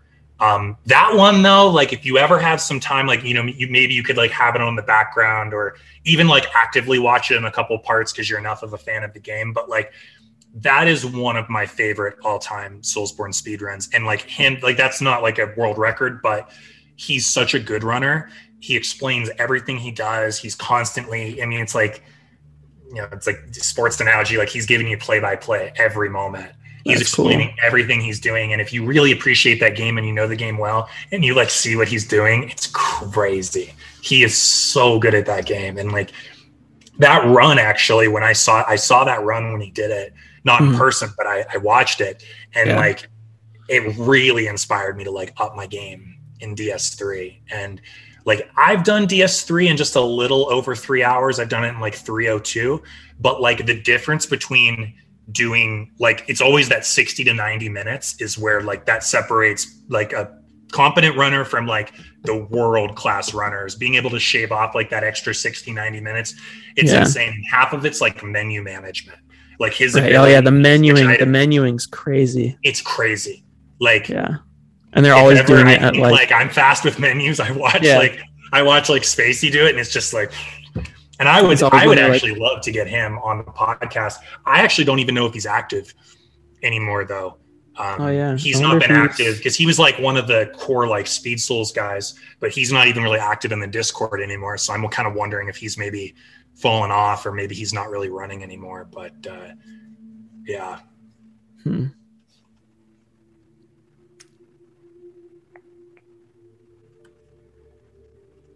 Yeah, I'm not seeing anything on Twitch, so I don't even know if he Mhm. streams or anything like that. No, and there's like another there's another um video game streamer who has a really similar name, like a spacey something. Like there's there, it, it's Mhm. not him, and that person is still active, so it can be a little bit of, it can be just a little bit confusing. But uh yeah, man, you appreciate DS3, you like speedrunning. Sometime watch that whole run. It's so cool. Totally. Like it, like Yeah, when you get say- done watching that, you you like have to go turn on the game. Like you're just fired up. You want to play it, and that's almost something that I. That's what I love so much about speedrunning is it's really inspiring. Like it makes you want to play the game. You know, it's like watching great basketball players or great you know tennis players or like anything. Like it's makes you. It's like okay, like I can't be like Kevin Durant, but like I want to like go shoot some hoops mm-hmm. because I'm just fired up, and like that's Yeah. that's always what for me. So Heck yeah. Hey, I wanted to ask you too. I'm, I'm not I'm not going to keep you much longer. I was kind of hoping I was kind of hoping if we stalled for a minute, maybe Albert would hop back on. But um, I did want to ask really quick. I saw that you were uh, I saw you're Milwaukee. Are you Yeah. are you a basketball fan? Yeah, yeah. So obviously finals going Yeah. crazy right now and it's cool to see what it's doing for the city. Like I don't know. Uh it was interesting going into the finals hearing you know, like Stephen A just talking absolute shit about Milwaukee and like I don't want to fucking go to that city watch the finals and like the amount of good it's done for our city is just crazy and it's just super cool to see everyone come together for it. Oh, I bet. I bet absolutely. Yeah, it's it's been. Uh, I I really thought Phoenix was gonna. I'm a huge basketball fan, and I I Mm. really thought Phoenix was unbeatable. I kind of felt there for a minute. It's like, are they gonna like sweep them or something? Like this seems Sweep bad. Yeah, and then like they kind of imploded. Like Booker had a bad game, CP3 had a bad game, Mhm. Bucks locked in, Middleton's doing his thing. Um, I just I saw Milwaukee, and it's just like I don't. I wonder if he's a basketball guy. Yeah. When so is game is game five tomorrow? I mean, when is Um. I think there might be an extra day built in because they're going back to Phoenix. Let me actually look because I'm not totally sure. Oh no, it's tomorrow. oh, snap. Damn.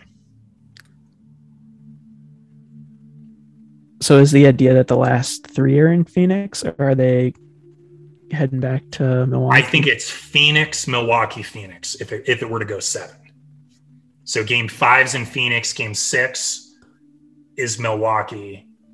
Game seven back in Phoenix, I believe. Gotcha. So, yeah, yeah. I guess tomorrow's game is in Phoenix. And you're rooting for Phoenix? I'm impartial. Um, Wh- I'm a Nuggets team? fan. I'm a Nuggets Oh. fan. Um, I live in Right, Colorado. Colorado.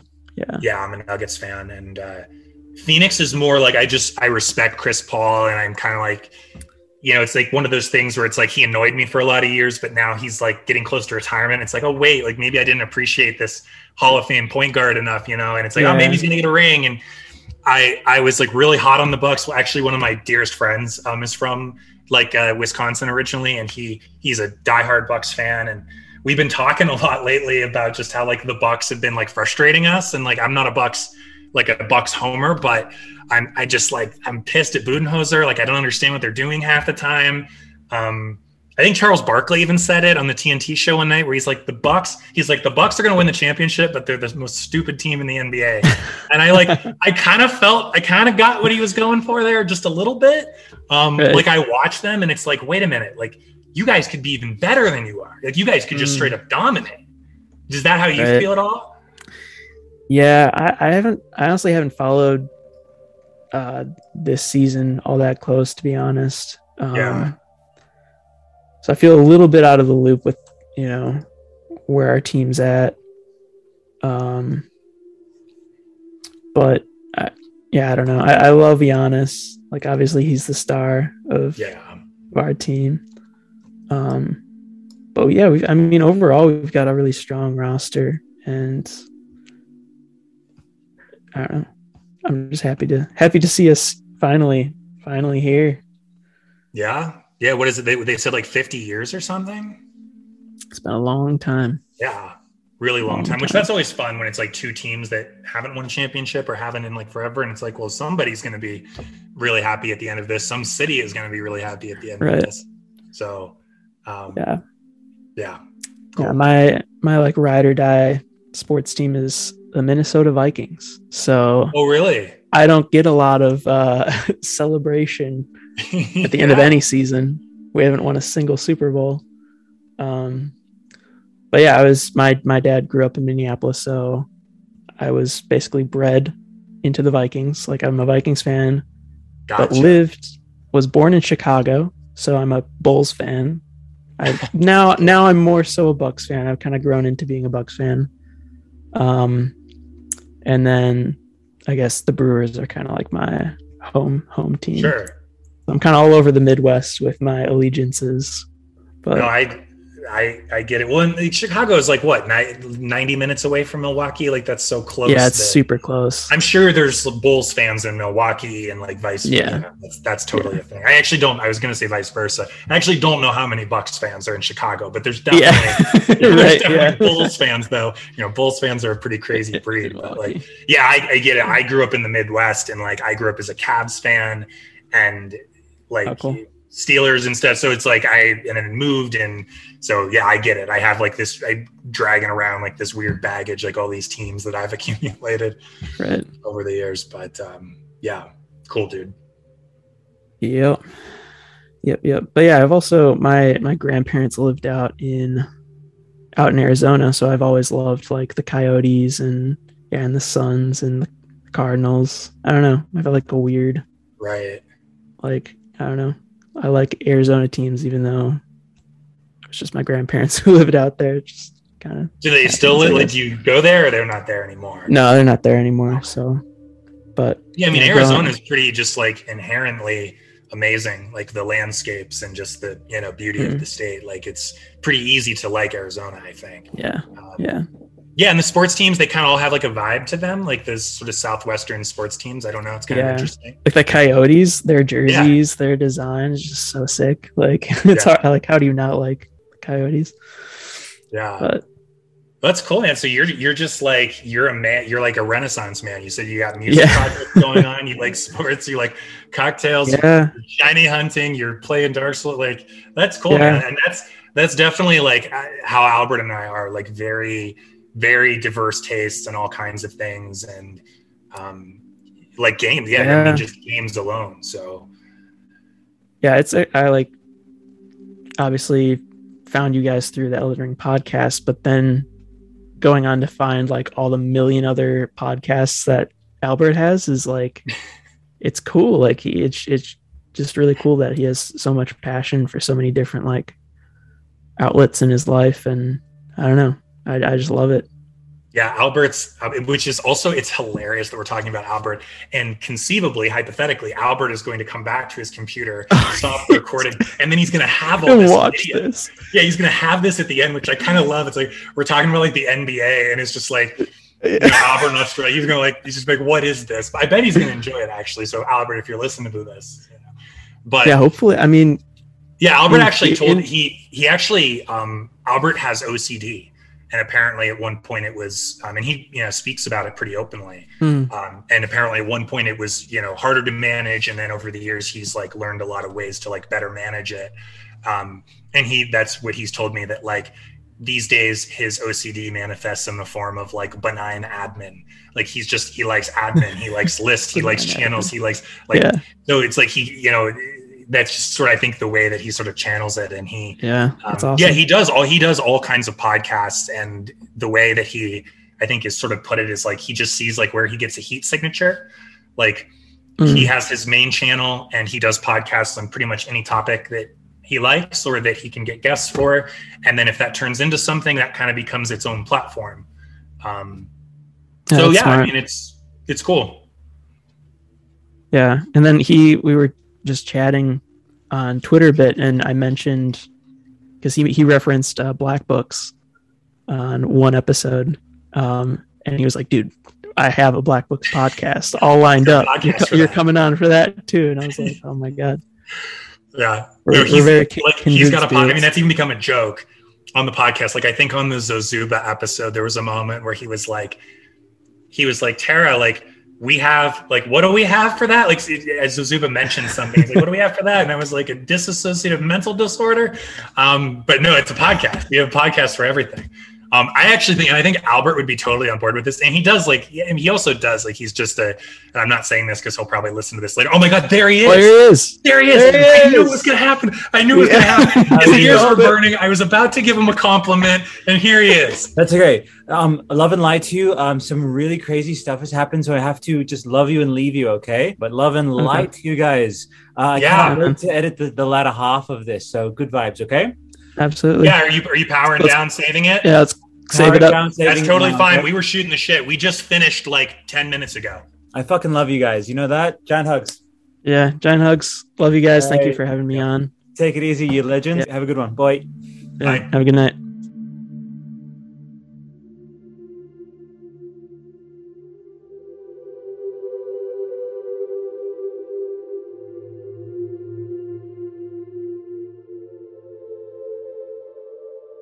I'm going to rattle off rapid fire my top 20 favorite make up a Souls guy tweets. And trust me, I could have done my top 50. That's how good this account is. Go for it, buddy. Let's do it. In these tweets, the offense, the offenses, they do range from misdemeanors to full-blown felonies, but everyone is guilty of embodying at least one of these tweets at some point. And if you can't laugh at them, I hate to break it to you, but you're probably the butt of the joke because this is just some good-natured fun. So that being said, Albert, can I ask you to give me a jazzy little transition number as we cap off my hijacking with Terrapop's top 20 makeup a souls guy tweets? Top 20, Makeup a Souls Guy tweets. Terrapops, top 20, Makeup a Souls Guy tweets. Terrapops, top 20, Makeup a Souls Guy tweets. Go. Number 20. Souls guy who reminds you that Dark Souls 2 is the worst in the series. Number 19. Souls guy who thinks Dex users are scum. Number 18. Souls guy who plays the game without rolling and complains. Number 17. Souls guy who tells you the boss isn't even that hard. Number 16. Souls guy who points down in PvP. Number 15. Souls guy who always falls for shortcut ahead. Number 14, Souls guy who knows Bloodborne is coming to PC. Number 13, Souls guy who is just trying to help the streamer who didn't ask. Number 12, Souls guy who says King's Field is his favorite Souls game. Hmm. Number 11, Souls guy who cosplays as bosses during invasions but gets killed easily. Number 10, Souls guy who always gets a kick out of Lothric. And I hate to say it, but this was Kevin, aka Zozuba, our man on episode eight. Big shout out to That's our- right. That's right. Um, okay. Number nine, a Souls guy who says a hunter must hunt. Number eight, Souls guy who goes to Dark Souls streams to get mad at people's builds. Number seven, Souls guy who unironically uses the wooden shield in Bloodborne. Number six, Souls guy who still calls Blighttown FPS Town even though they play Dark Souls Remastered. Number five, Souls guy who calls games with dodge with a dodge roll Souls likes. And this tweet is accompanied by a link to a pretty cringy IGN article about the 10 best Souls like games. Number four, Souls guy who wrote an article about how dirty the Maiden in Black's feet are. And this tweet is accompanied by, you guessed it, a link to an article on thegamer.com about, yep, how dirty the Maiden in Black's feet are in the Demon's Souls remake. Number three, Souls guy who says Dark Souls 2 is a great game, but a bad Souls game. Number two, Souls guy who makes up Bloodborne rumors to farm engagement. And Terrapop's number one favorite, make up a Souls guy tweet, Souls guy who tells you to get good in 2021. That's Bro, it. Cue the house band. Let's fucking go. I love it. I fucking dig it, dude. And what I love about this guy is he, I think he even has a couple tweets where it's like Souls guy who makes an account making fun of other Souls guys. Like it's totally self parody, self awareness. Like, I fucking love it, dude. I love it, and and and what it speaks to is that um, you know, uh, the culture, like souls, soul. It's there's a cult, there's a definite culture to it, you know, of of being uh, your access point into these games. Um, and uh, Leland, uh, uh, Tara, and I have had uh, talks behind the scenes about certain figures. Eh, won't have to, we can, we're going to play it classy and not mention names that uh, uh, you know run the gamut between being very kindred, but let's just say uh, I would say there is a not insignificant kind of area of, of of the sort of souls community that does like you know, unlike this amazing, very self-aware person, like they can't take a joke and can't take a hint, and they do double down and they embody those really negativistic and deleterious, like like not positive um, aspects of the community. Um, my thing always is is Tara. It's in his name. He stays grounded, right? Like that's great. For me, it is. uh I never lose sight of just the void of just like, but we're all gonna die. Like, why? Why are we? Why are we being all caught up and like get good and all of that exclusionary gatekeeping bullshit. It's like like be kind. Like th- that should always come first before getting any kind of opinion out or let's just say um, you know making a certain area uh, or a certain kind of gamer feel excluded or feel like they're being misrepresented. And so uh, yeah it's very much as you know Leland like the good vibes. Mm-hmm. like it's so easy to just stay in that sphere because you you physically viscerally recognize when you're entering like heavy judgment filled weird territory. Um, and i love that this person is turning that around and making it something funny and humorous. And i i find that to be the healthiest way is to to pivot on it that mm-hmm. bogart thing of like laughing at it and then moving on back into good vibes. So tara like that's such an important thing to share on the show. Thank you yeah, and dude, I, I totally agree. And I, I think the aggressive get good guys make up a pretty vocal minority mm. of the Soulsborne community. And and in my 10 years of engaging with these games and other people in the community, most people are awesome. Like if you ever go to you know the Pump-a-Rum or summon soul or uh, summon sign subreddits oh, yeah. like there are so summon many sign. cool people yeah like they're mm-hmm. willing to give you tips drop what they're doing to help you beat a boss you know trade a hard to come by item with you like most people are cool yeah. welcoming inclusive uh, and and yeah we certainly try to foster that here on the podcast we certainly do